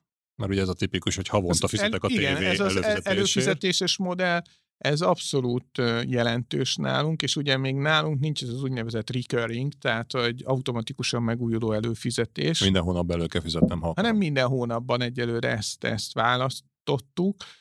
Amikor úgy érezzük már, hogy olyan mennyiségű plusz előadást tudunk meg tartalmat erre az oldalra termelni, amikor már ez méltányos lenne ilyet kérni, akkor lehet, hogy elő fogunk ezzel állni. Ezt nyilván a fizetési szolgáltatóval is jóvá kell hagyatni, ugye, hogyha ilyen recurring előfizetést akarsz, hogy ennek mi az oka, milyen szolgáltatást nyújtasz ezért, hogy ne egy ilyen fogyasztók lehúzása legyen. Úgyhogy most ezen dolgozunk, hogy előbb-utóbb elérjük ezt az állapotot, ami a fogyasztónak is jó, tehát hogy olyasmiért fizet automatikusan, amit tényleg meg, mert nagyon sok olyan előfizetése van mindenkinek ez a digitális túlköltekezésben, amit ugye soha többet nem használ, csak már lusta lemondani, vagy nem lehet lemondani, tehát én nekem van, nem is tudom már, valamelyik videójátéknál volt egy előfizetésem a gyereknek, és azért volt egy évig még előfizetésem, mert sehol nem lehetett lemondani, tehát én már azt hittem, hogy megőrülök, tehát megpróbáltam ugye a konzolon lemondani, kontrollerrel, már úgy éreztem, hogy magát a... Igen, a bankkártyát kellett letiltatod, nem? Igen, lejárt a bankkártyám, tehát ez lett, igen, és akkor fölmondták a szerződést. Ja, nem egyszerű. És egyébként a korábbi működés, ugye a tartalomgyártást az nem befolyásolja az, hogy most milyen élőben, vagy tévében, vagy streaming platformon adjátok le, az gondolom nem változott nagy mértékben. A értékesítésed operatív szinten, vagy bármi más az, hogy áttáltatok a jegyalapú értékesítésből, vagy a jegyalapú értékesítés mellett van streaming jellegű értékesítés, ez jelentett valami változást, vagy ugyanaz a csapat, ugyanúgy csak most van plusz egy terméketek hát lényegében? Ez semmi változást nem jelentett. És a vásárlók meg az ügyfelek körében meg igazából a Covid elintézte, hogy ez egy elfogadott dolog legyen, ugye? Hát egyrészt ez segített ebben, másrészt pedig akit érdekel ez a tartalom, vagy van egy csomó olyan tartalmunk, ami itt elérhető csak, ez bír akkora vonzerővel, hogy aki mondjuk nem jut el egy előadása, vagy éppen abban a hónapban ki akarja hagyni, vagy nem tudom én, valamilyen más preferenciája van, az ott is el tudja érni. Nyilván a nagy kérdés az minden ilyen platformnál most, hogy azzal, hogy a rezsire és a élelmiszerekre ugye elviszi a pénzeket az infláció, hogy mennyiben fog megint előtérbe kerülni a kalózkodás, ugye ez egy abszolút ilyen gazdasági helyzet függő is, mert az emberek, amik ki tudják fizetni, nagyon sokan kényelemből inkább megveszik, és ez most már a digitális jártassággal is ugye egyre inkább azt mondjuk meg, hogy sok platformon elérhetők ezek a dolgok, hogy megveszem, miért nem most ez az 1000 forint ér annyit. Tehát ilyenkor szerintem megint az lesz, hogy kicsit visszatereli abba az irányba, hogy... Ugye filmre töltök meg ilyenek irányába. Ugyanakkor nyilván van ez a másik ez irányból. Ez egy jó kihívásnak. Igen, ez az edukációs rész is, ugye most az RTL is ugye elindult ezzel a fizetős streaming platformjával, a különböző szintű szolgáltatásokat nyújt. Az összes szolgáltató, nézhetjük Amazon Prime, HBO, Netflix, Disney+, tehát nagyon sok szempontból edukálják erre a nézőket, hogy a tartalomfogyasztás már nem egy ilyen kábeltelevíziós csomag formájában, ahol azért is fizetsz, amit nem nézel, hanem így te döntöd el, hogy mit nézel, de te is fizetsz érte. Tehát kérdés, hogy mikor érik el ezek a költségvetések azt egy családnál, azt a szintet, amikor már nem fizet elő valamire, de hát azért nyilván még mindig domináns a kábel TV előfizeti, azért még ezt az egész piacot azért azt húzza, meg azt tartja el. Ez a többi azért még egyelőre nem ez a kritikus tömeg, vagy nem ez határozza meg. Értelek. Itt az árbevételet ennek hány százaléka jön már egyébként ebből a streaminges vonalból, ezt néztétek? Ez jelentős, vagy még csak induló? Ez pénzben jelentős egyébként, de mivel ilyen nagy cég vagyunk, vagy ki tudja, hogy mi a nagy, hát egy ilyen közepes cég vagyunk, ezért ahhoz képest nem sok. Tehát mondjuk azt nézzük, hogy a mostani 1,5 milliárdos bevételünkből, nem tudom, egy olyan, nem néztem az elhatárolást, ugye, mert van, amit ugye tavaly vesznek meg, azt idén fogyasztják, aha, de mondjuk egy olyan, nem tudom, egy 40-50 millió forint. Az még akkor egy kicsike rész. Hát igen, de azért gondolom meg, hogy egy cégnek, hogyha ezt úgy tekinted, mint egy business unitot, ami nemrég indult, azért az nem olyan rossz. És nem nagyon van kvázi extra költséged vele, mert az anyagok megvannak, igen. Dolgok most valami platformdíj biztos van. Igen.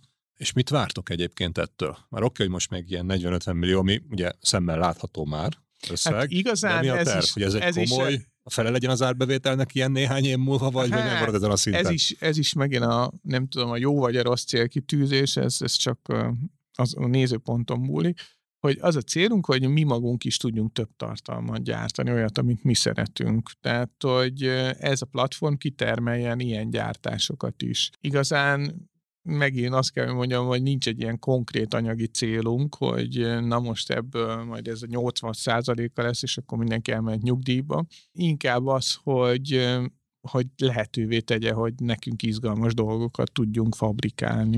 És egyébként mennyire, talán utaltál rá, de akkor nem figyeltem eléggé, hogy mennyire konkurál ez a klasszikus árbevételetek, a streaming árbevétel, vagy ezt kiegészíti egymást. Mondtad, hogy kényelem, és akkor inkább előfizetnek, mint hogy elmennének, vagy nem tudnak elmenni. Nincsen megnézni. Szignifikáns összefüggés a kettő között. Tehát nem, amit mondtam, hogy nem kanibalizálja. Tehát, aha, az tehát egyik egymás nem... mellett jól megférnek. Abszolút. Magyarul akkor innentől kezdenek, ez minden plusz-plusz árbevételt igen. jelent. Meg a stand-upnál ez egy nagyon érdekes dolog, hogy ezt már nagyon sok kutatás kimutatta, hogy nagyon sokan nem feltétlenül azért jönnek oda, hogy meghallgassák a poénokat, hanem azért, hogy együtt legyenek azzal, akit ők szeretnek, az ő kis sztárjukkal.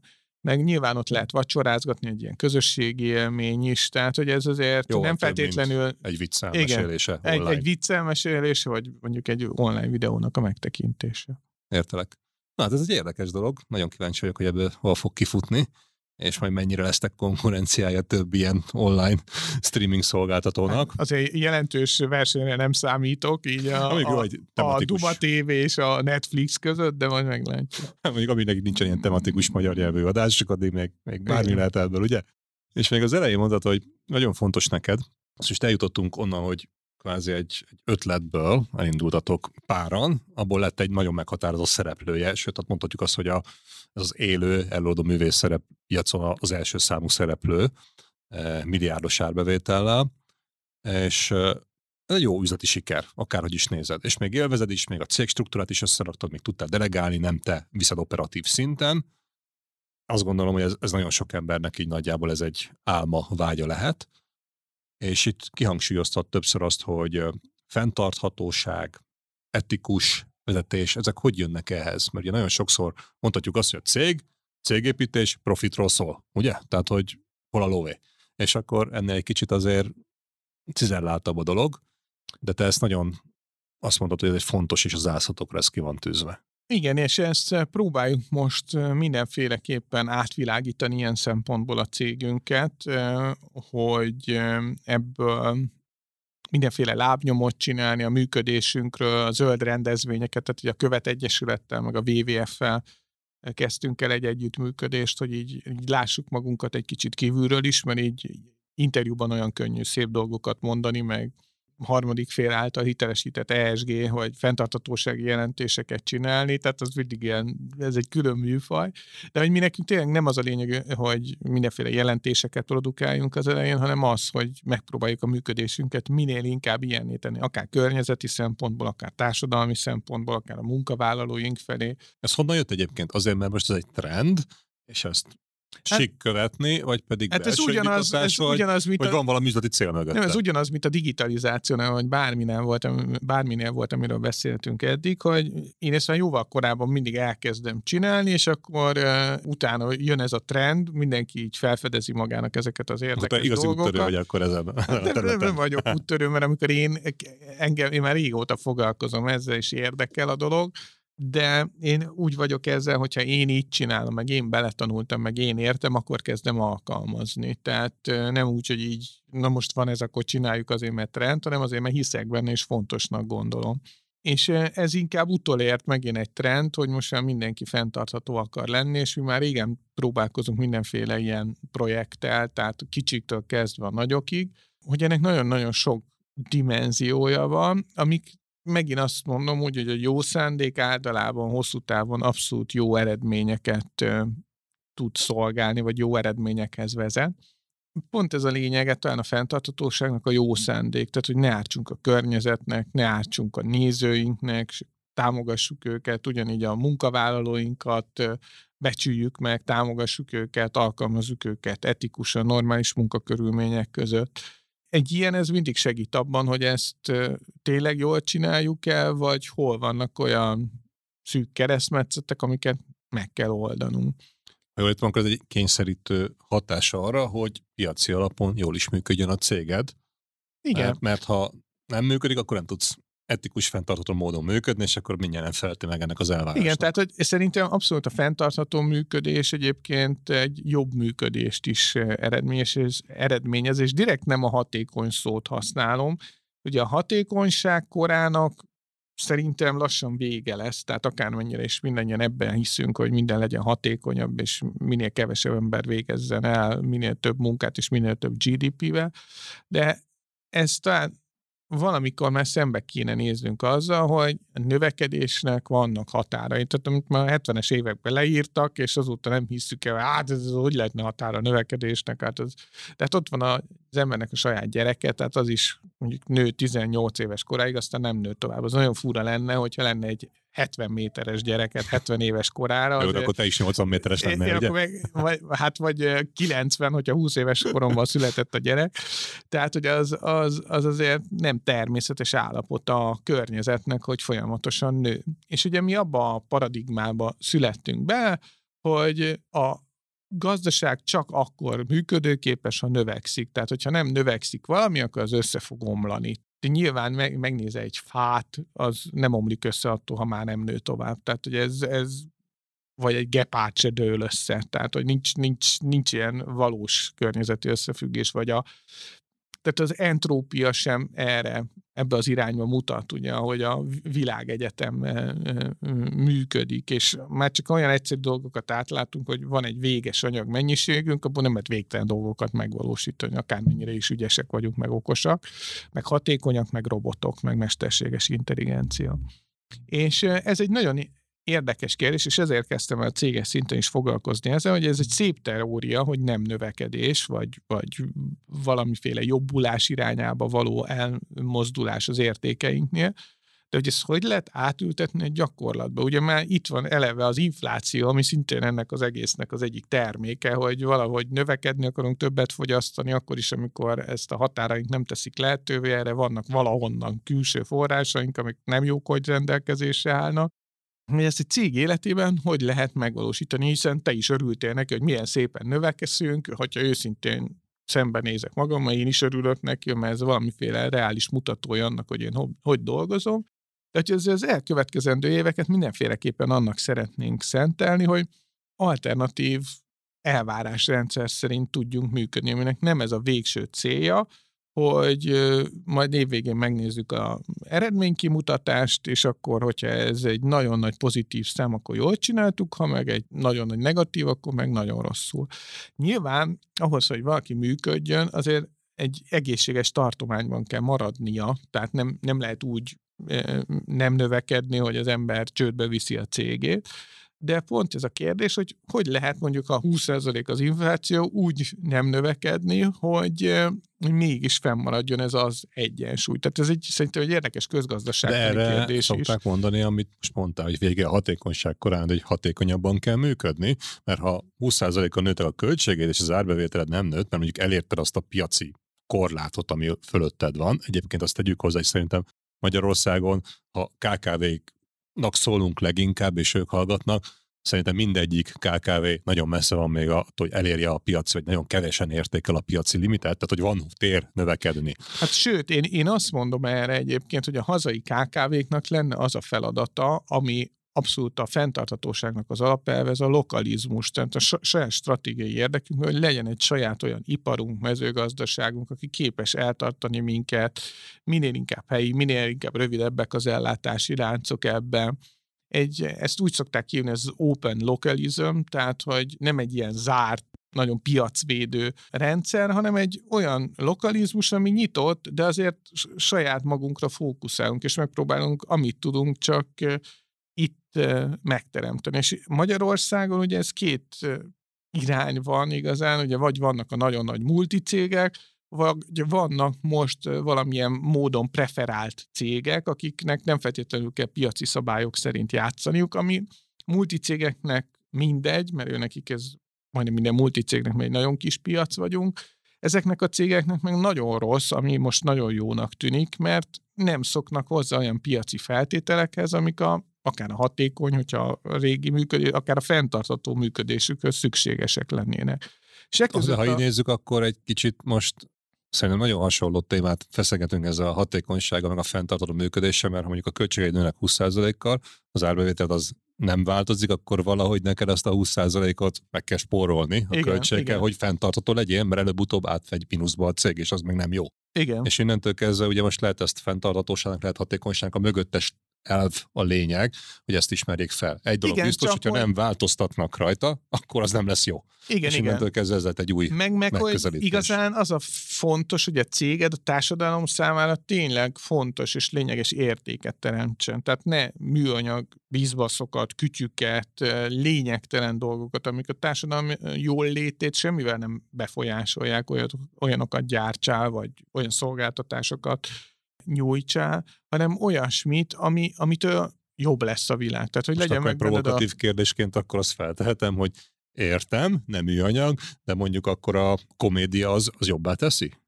És ez hozzájárul a fenntarthatósághoz, ha így nézzük? A pszichológusok szerint abszolút hozzájárul a fenntarthatósághoz. Tehát két szempontból is tehát egészségesebbek lesznek tőle az emberek, vagy maradnak, vagy megőrizik. Igen, tehát magának az egészségnek is nagyon jót tesz, magának a kommunikációnak is nagyon jót tesz, hogyha valamennyire tudunk nevetni a saját hülyeségeinken, illetve harmadik részről pedig a kultúra egy nagyon fontos, vívő tényezője mindenféle ilyen üzenetnek, ilyen fenntarthatósági üzenetnek, de tök mindegy, bármilyen társadalmi változáshoz elengedhetetlen az, hogy ez a kultúrán keresztül megfogalmazódjék. Mert máshonnan az emberek ezt sokkal jobban elfogadják, ami így érkezik hozzájuk változás, és jelenleg mondjuk, ha nézed a Netflixet, vagy nem tudom én, tök mindegy, bármelyik csatornát, arról nem a fenntarthatóságról szól, bár most már van Seaspiracy, meg nem tudom micsoda, de megnézel egy James Bond filmet, vagy egy sorozatot, ahol állandóan összetörik a kocsikat, ruhát váltanak, és luxushotelekben laknak, és repülővel mennek Budira is, akkor nem az az üzenet jön neked, hogy fenntarthatónak kéne lenned. Tehát, hogy ez egy ilyen ellentmondás, hogy most már érezzük, hogy ez így nem jó, de az alapstruktúrákat nem próbáljuk ehhez igazítani, hanem vannak ilyen kis bűnbocsátó vagy bűnbánó széduláink, amiket meg lehet vásárolni, megcsinálnak azért 4 dokumentumfilmet a kegyetlen állattartásról, és hogy mennyi antibiotikumot kapnak a ilyen tömeges állatgyárakban nevelt szarvasmarhák vagy sertések, de ugyanakkor van egy ilyen sütögető sztékes műsorom. Utána, vagy mellette, ahol ezeket meg lehet nézni. Tehát, ki mit szeretne látni? Aha. Egy fenntartható vállalatnál szerintem innen kezdődik a dolog, és nem az, hogy nem tudom, ez a vászonszatyor szívószál, nem egyszer használatos szívószálnak a ördögi kétszögében való vergődés, hogy akkor most már mindenki kap egy vászontáskát, és akkor azzal járjon vásárolni. Illetve ami nagyon fontos, hogy én bízom benne, hogy némely üzenet azért eljut olyan helyre is, ami ezeket az úgynevezett társadalmi küszöböket átviszi. Ezek a társadalmi küszöbök olyan dolgok, amikor ha te váltani is akarnál, olyan nehézségekbe ütközöl, ami miatt nem éri meg. Tehát nem, nagyon ez, nem tudom, hogy hívják, haszonáldozati költség, vagy nem tudom, minek hívják ezt, mindegy közgazdaságtanilag. Nagyon nagy az a költség, amivel mondjuk egy ilyen váltást végrevihetnél. Tehát az európai mezőgazdaságban óriási baj az, hogy és mit támogatnak. Te nem fogsz biofarmerkedni, meg másként vízgazdálkodni, meg talajkímélő módszereket alkalmazni, vagy átalakítani a birtokszerkezetet, ha minden az abba az irányba mutat. Egy piaci sajátosság, vagy gazdasági körülmény. És ez nem gazdasági, ez egy szabályozói körülmény, hát, mert, bocsánat, az van, mert a szabályozó a azt mondta, hogy te bármit vetsz, akkor EU támogatást aratsz. Igen, tehát, és innentől kezdve nem teljesen tisztán piaci alapon működik, mert igen, van egy ilyen beavatkozás. Ez nyilván, ez abszolút, nem feltétlenül egy rossz beavatkozás, mert az agrártámogatásokra, ahogy ez már kialakult, lehet, hogy szükség van, sőt, majdnem biztos, hogy szükség van, de az biztos, hogy kisebb mennyiségben és más struktúrában kéne adni, más preferenciákat és más feltételeket. Kicsit elkanyarodtunk itt a KKV-s világtól, viszont ha már fenntarthatóságról beszélünk, és a KKV-knál, akkor ott neki hogy érdemes, mert igazából, ha azt nézzük, hogy KKV szinten, és mondjuk az egy KKV-nak a hatása, lehet, hogy fontos, de azért összességében elenyésző, mert rengeteg cég van, tehát hogy milliós nagyságrendű regisztrált vállalkozás van Magyarországon is. Egy KKV hatása, és most egy KKV-ről beszélünk, azért mondjuk, hogy elenyésző a teljes gazdaságra, ha így nézzük. Viszont ha az ő szintjén nézem, akkor ez a fenntarthatóság az, hogy az ő cég az fenntarthatóan működjön, nehogy Isten bevonjunk ebbe olyan megújuló, meg zöld, meg egyéb dolgot, amiről beszéltél, ami meg egy nem rontja, vagy nem rombolja a körülöttünk lévő dolgokat. És ha így nézed, akkor itt az a rezsi és emelkedés, meg energia dolgok, az segíthetnek abba, hogy megújulók irányába váltsanak át, és igazából ezzel nagyjából az átlagos KKV-nál szerinted így kimerül ez a fenntarthatósági dolog, vagy pedig azt mondja, én a profitomat akarom fenntartani, és akkor ha az van, akkor fenntartható vagyok, ha nincs, akkor meg nem.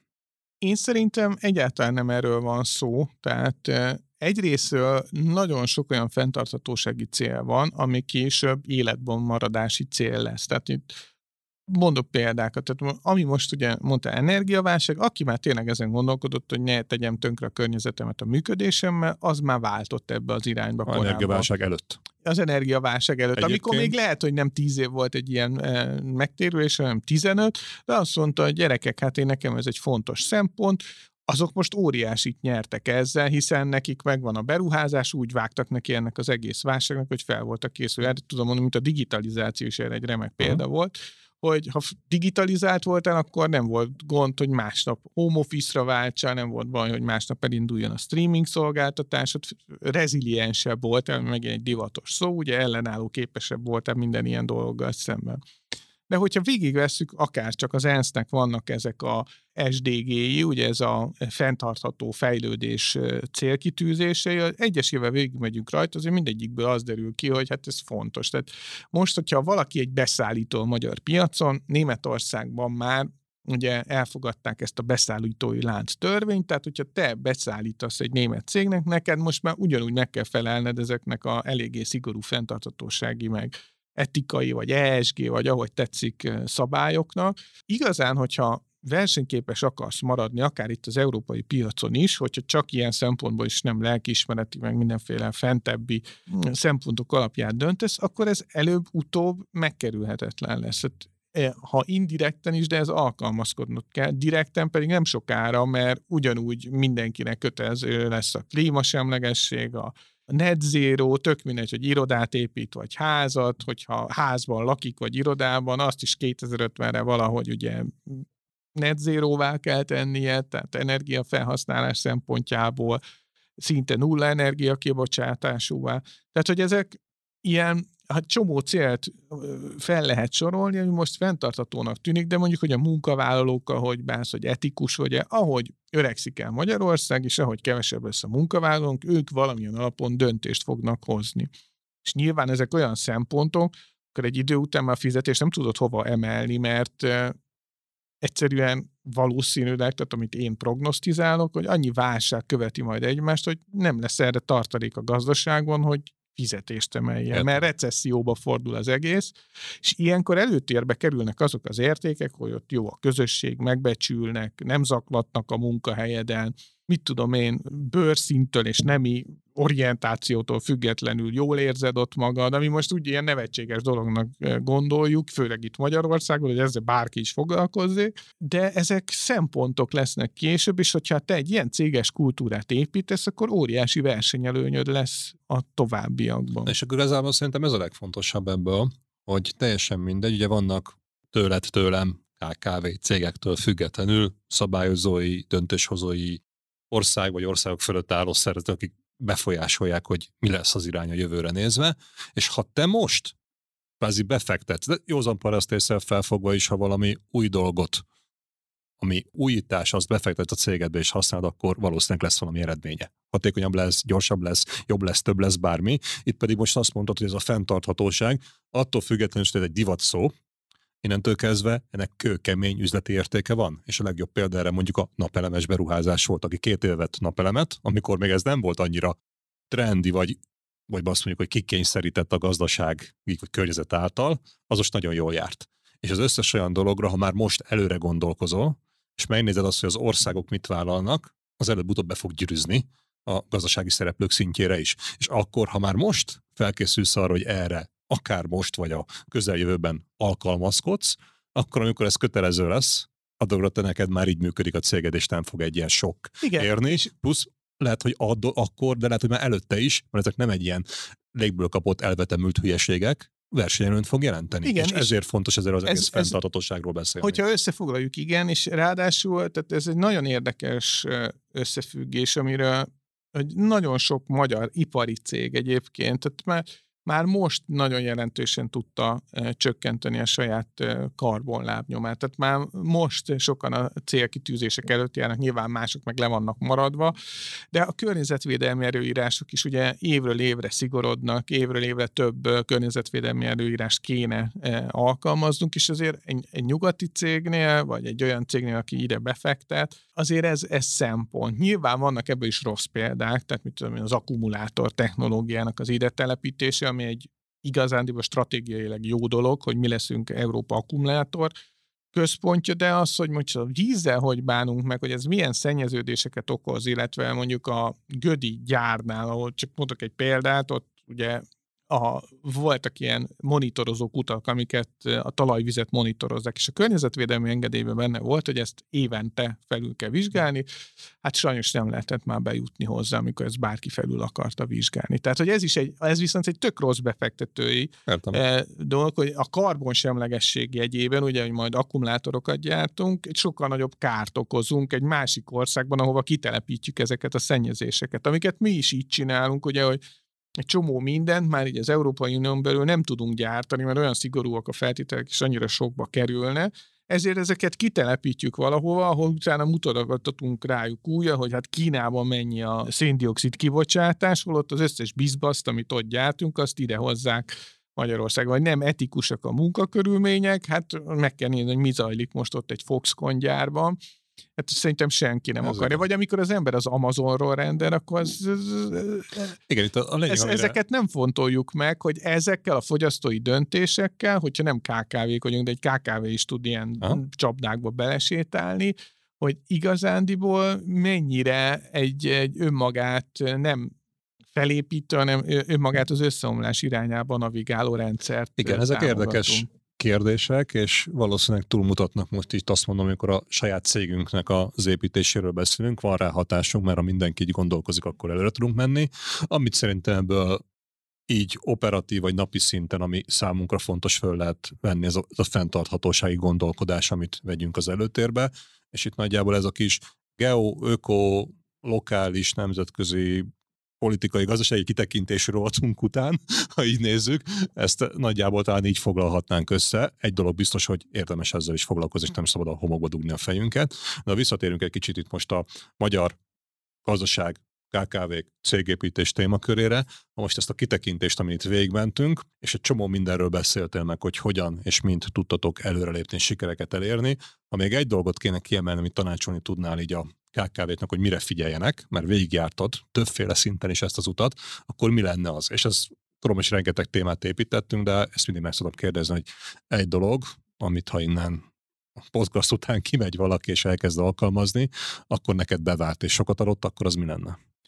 Mindenféleképpen az együttműködést javaslom. Tehát, hogy egy kis ország vagyunk, kis piaccal, kis erőforrásokkal, tehát minden kicsi pénz, kicsi foci, ugye ami most már nagyobb foci, mint volt foci, de akkor sem nagyon nagy, de mindenféleképpen, hogy keressünk minél több együttműködést minden irányba, akár a szakmán belül, akár olyan társ vállalkozásokkal, akikkel meg tudunk osztani erőforrásokat, akár a helyi közösségekkel keressünk kapcsolatokat, hogy ne csak egy szigetként létezzünk, hogyha mondjuk egy kisvárosban dolgozunk, vagy egy kisvárosban működik a cégünk, hanem működjünk együtt. Ez azért is fontos, mert ezt a fajta képességet elsajátítani, most láttuk ezek a válságok idején, nagyon fontos. Tehát egyrészt azért, hogy már mentálisan meg tudjunk birkózni ezekkel a dolgokkal, másrészt, hogy praktikusan, mert egy csomó olyan plusz költségünk lesz, amit egyedül szinte képtelenség megfizetni, vagy működőképes céggel megoldani. És ezért fontos, hogy a bajban is legyenek társaink, akik most lehet, hogy egy ideig a jóban a társaink, de olyan kapcsolatokat kell építeni, amik lehetővé teszik, hogy ne egy ilyen kis szigetüzemben nyomorultul éljük az életünket, akár cégként is. Szuper, értem. Jó, hát köszönöm szépen. Szerintem hasznos gondolat volt ez, és ha most visszagondolok, hogy végigbeszéltük azt, hogy honnan, hova jutottunk, vagy jutottatok ti el, és nálad is megvolt az, hogy kvázi karrierváltó vagy, mert jogi pályáról mentél át egy gazdasági területre, de nagyon fontos volt, hogy egy multinál kvázi megtanultad a struktúrarend folyamatok fontosságát, és te ezt tudtad alkalmazni a saját vállalkozásodba. A Duma Színházban még igazából behozott de meghonosított egy külföldön már létező műfajt, és utána milyen szempontok szerint építettétek, és igazából nem az volt, hogy innováltatok és megújítottátok a piacot, mert egy létező dolgot kezdtetek el alkalmazni, viszont ami nagyon-nagyon fontos volt, hogy a struktúra az már kicsit cégetek korában, és amit talán kiemeltél, és ezt talán nem győzzük eléggé hangsúlyozni, ez a digitalizációnak a fontossága, ami viszont ott áll mindenki előtt, és az nem egy plusz, hanem egy megkerülhetetlen dologgá vált szinte manapság.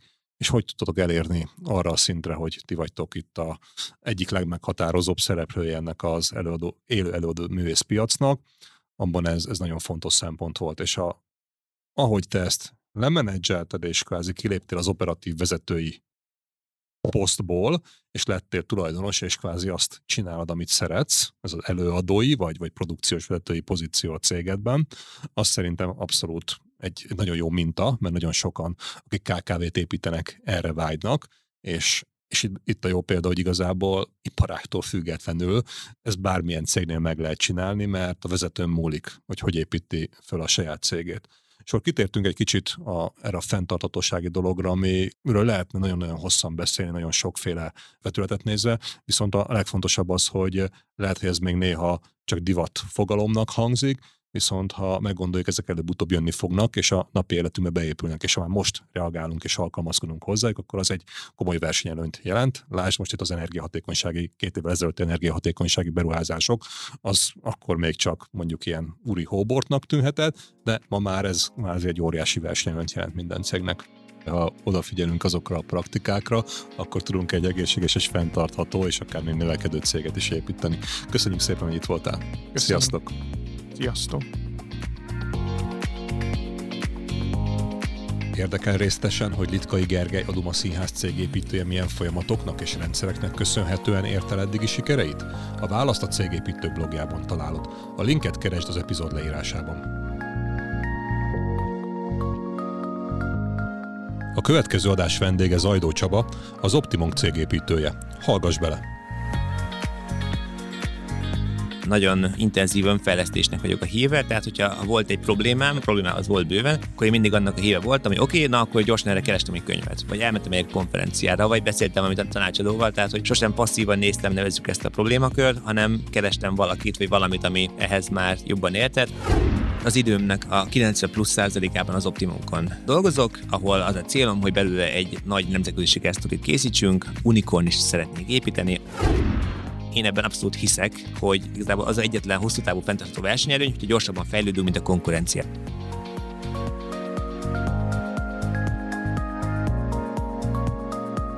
Köszönjük, hogy velünk voltál! Kövesd a Cégépítőket, amit megtalálsz kedvenc podcast platformodon. Hallgass a sorozatot, értékeld, bízom benne, hogy 5 csillagra, hozd meg másokkal, és találkozzunk a következő adások során is. Látogass el a Cégépítő blogjára, ahol olyan értékes információkhoz juthatsz, amik segítenek mindennapjét és a céget sikeresebbé tételében. Tanulj és inspirálódj velünk, legyél jobb minden nappal. Én Egerszegi Krisztián vagyok, és ez itt a Cégépítő Podcast.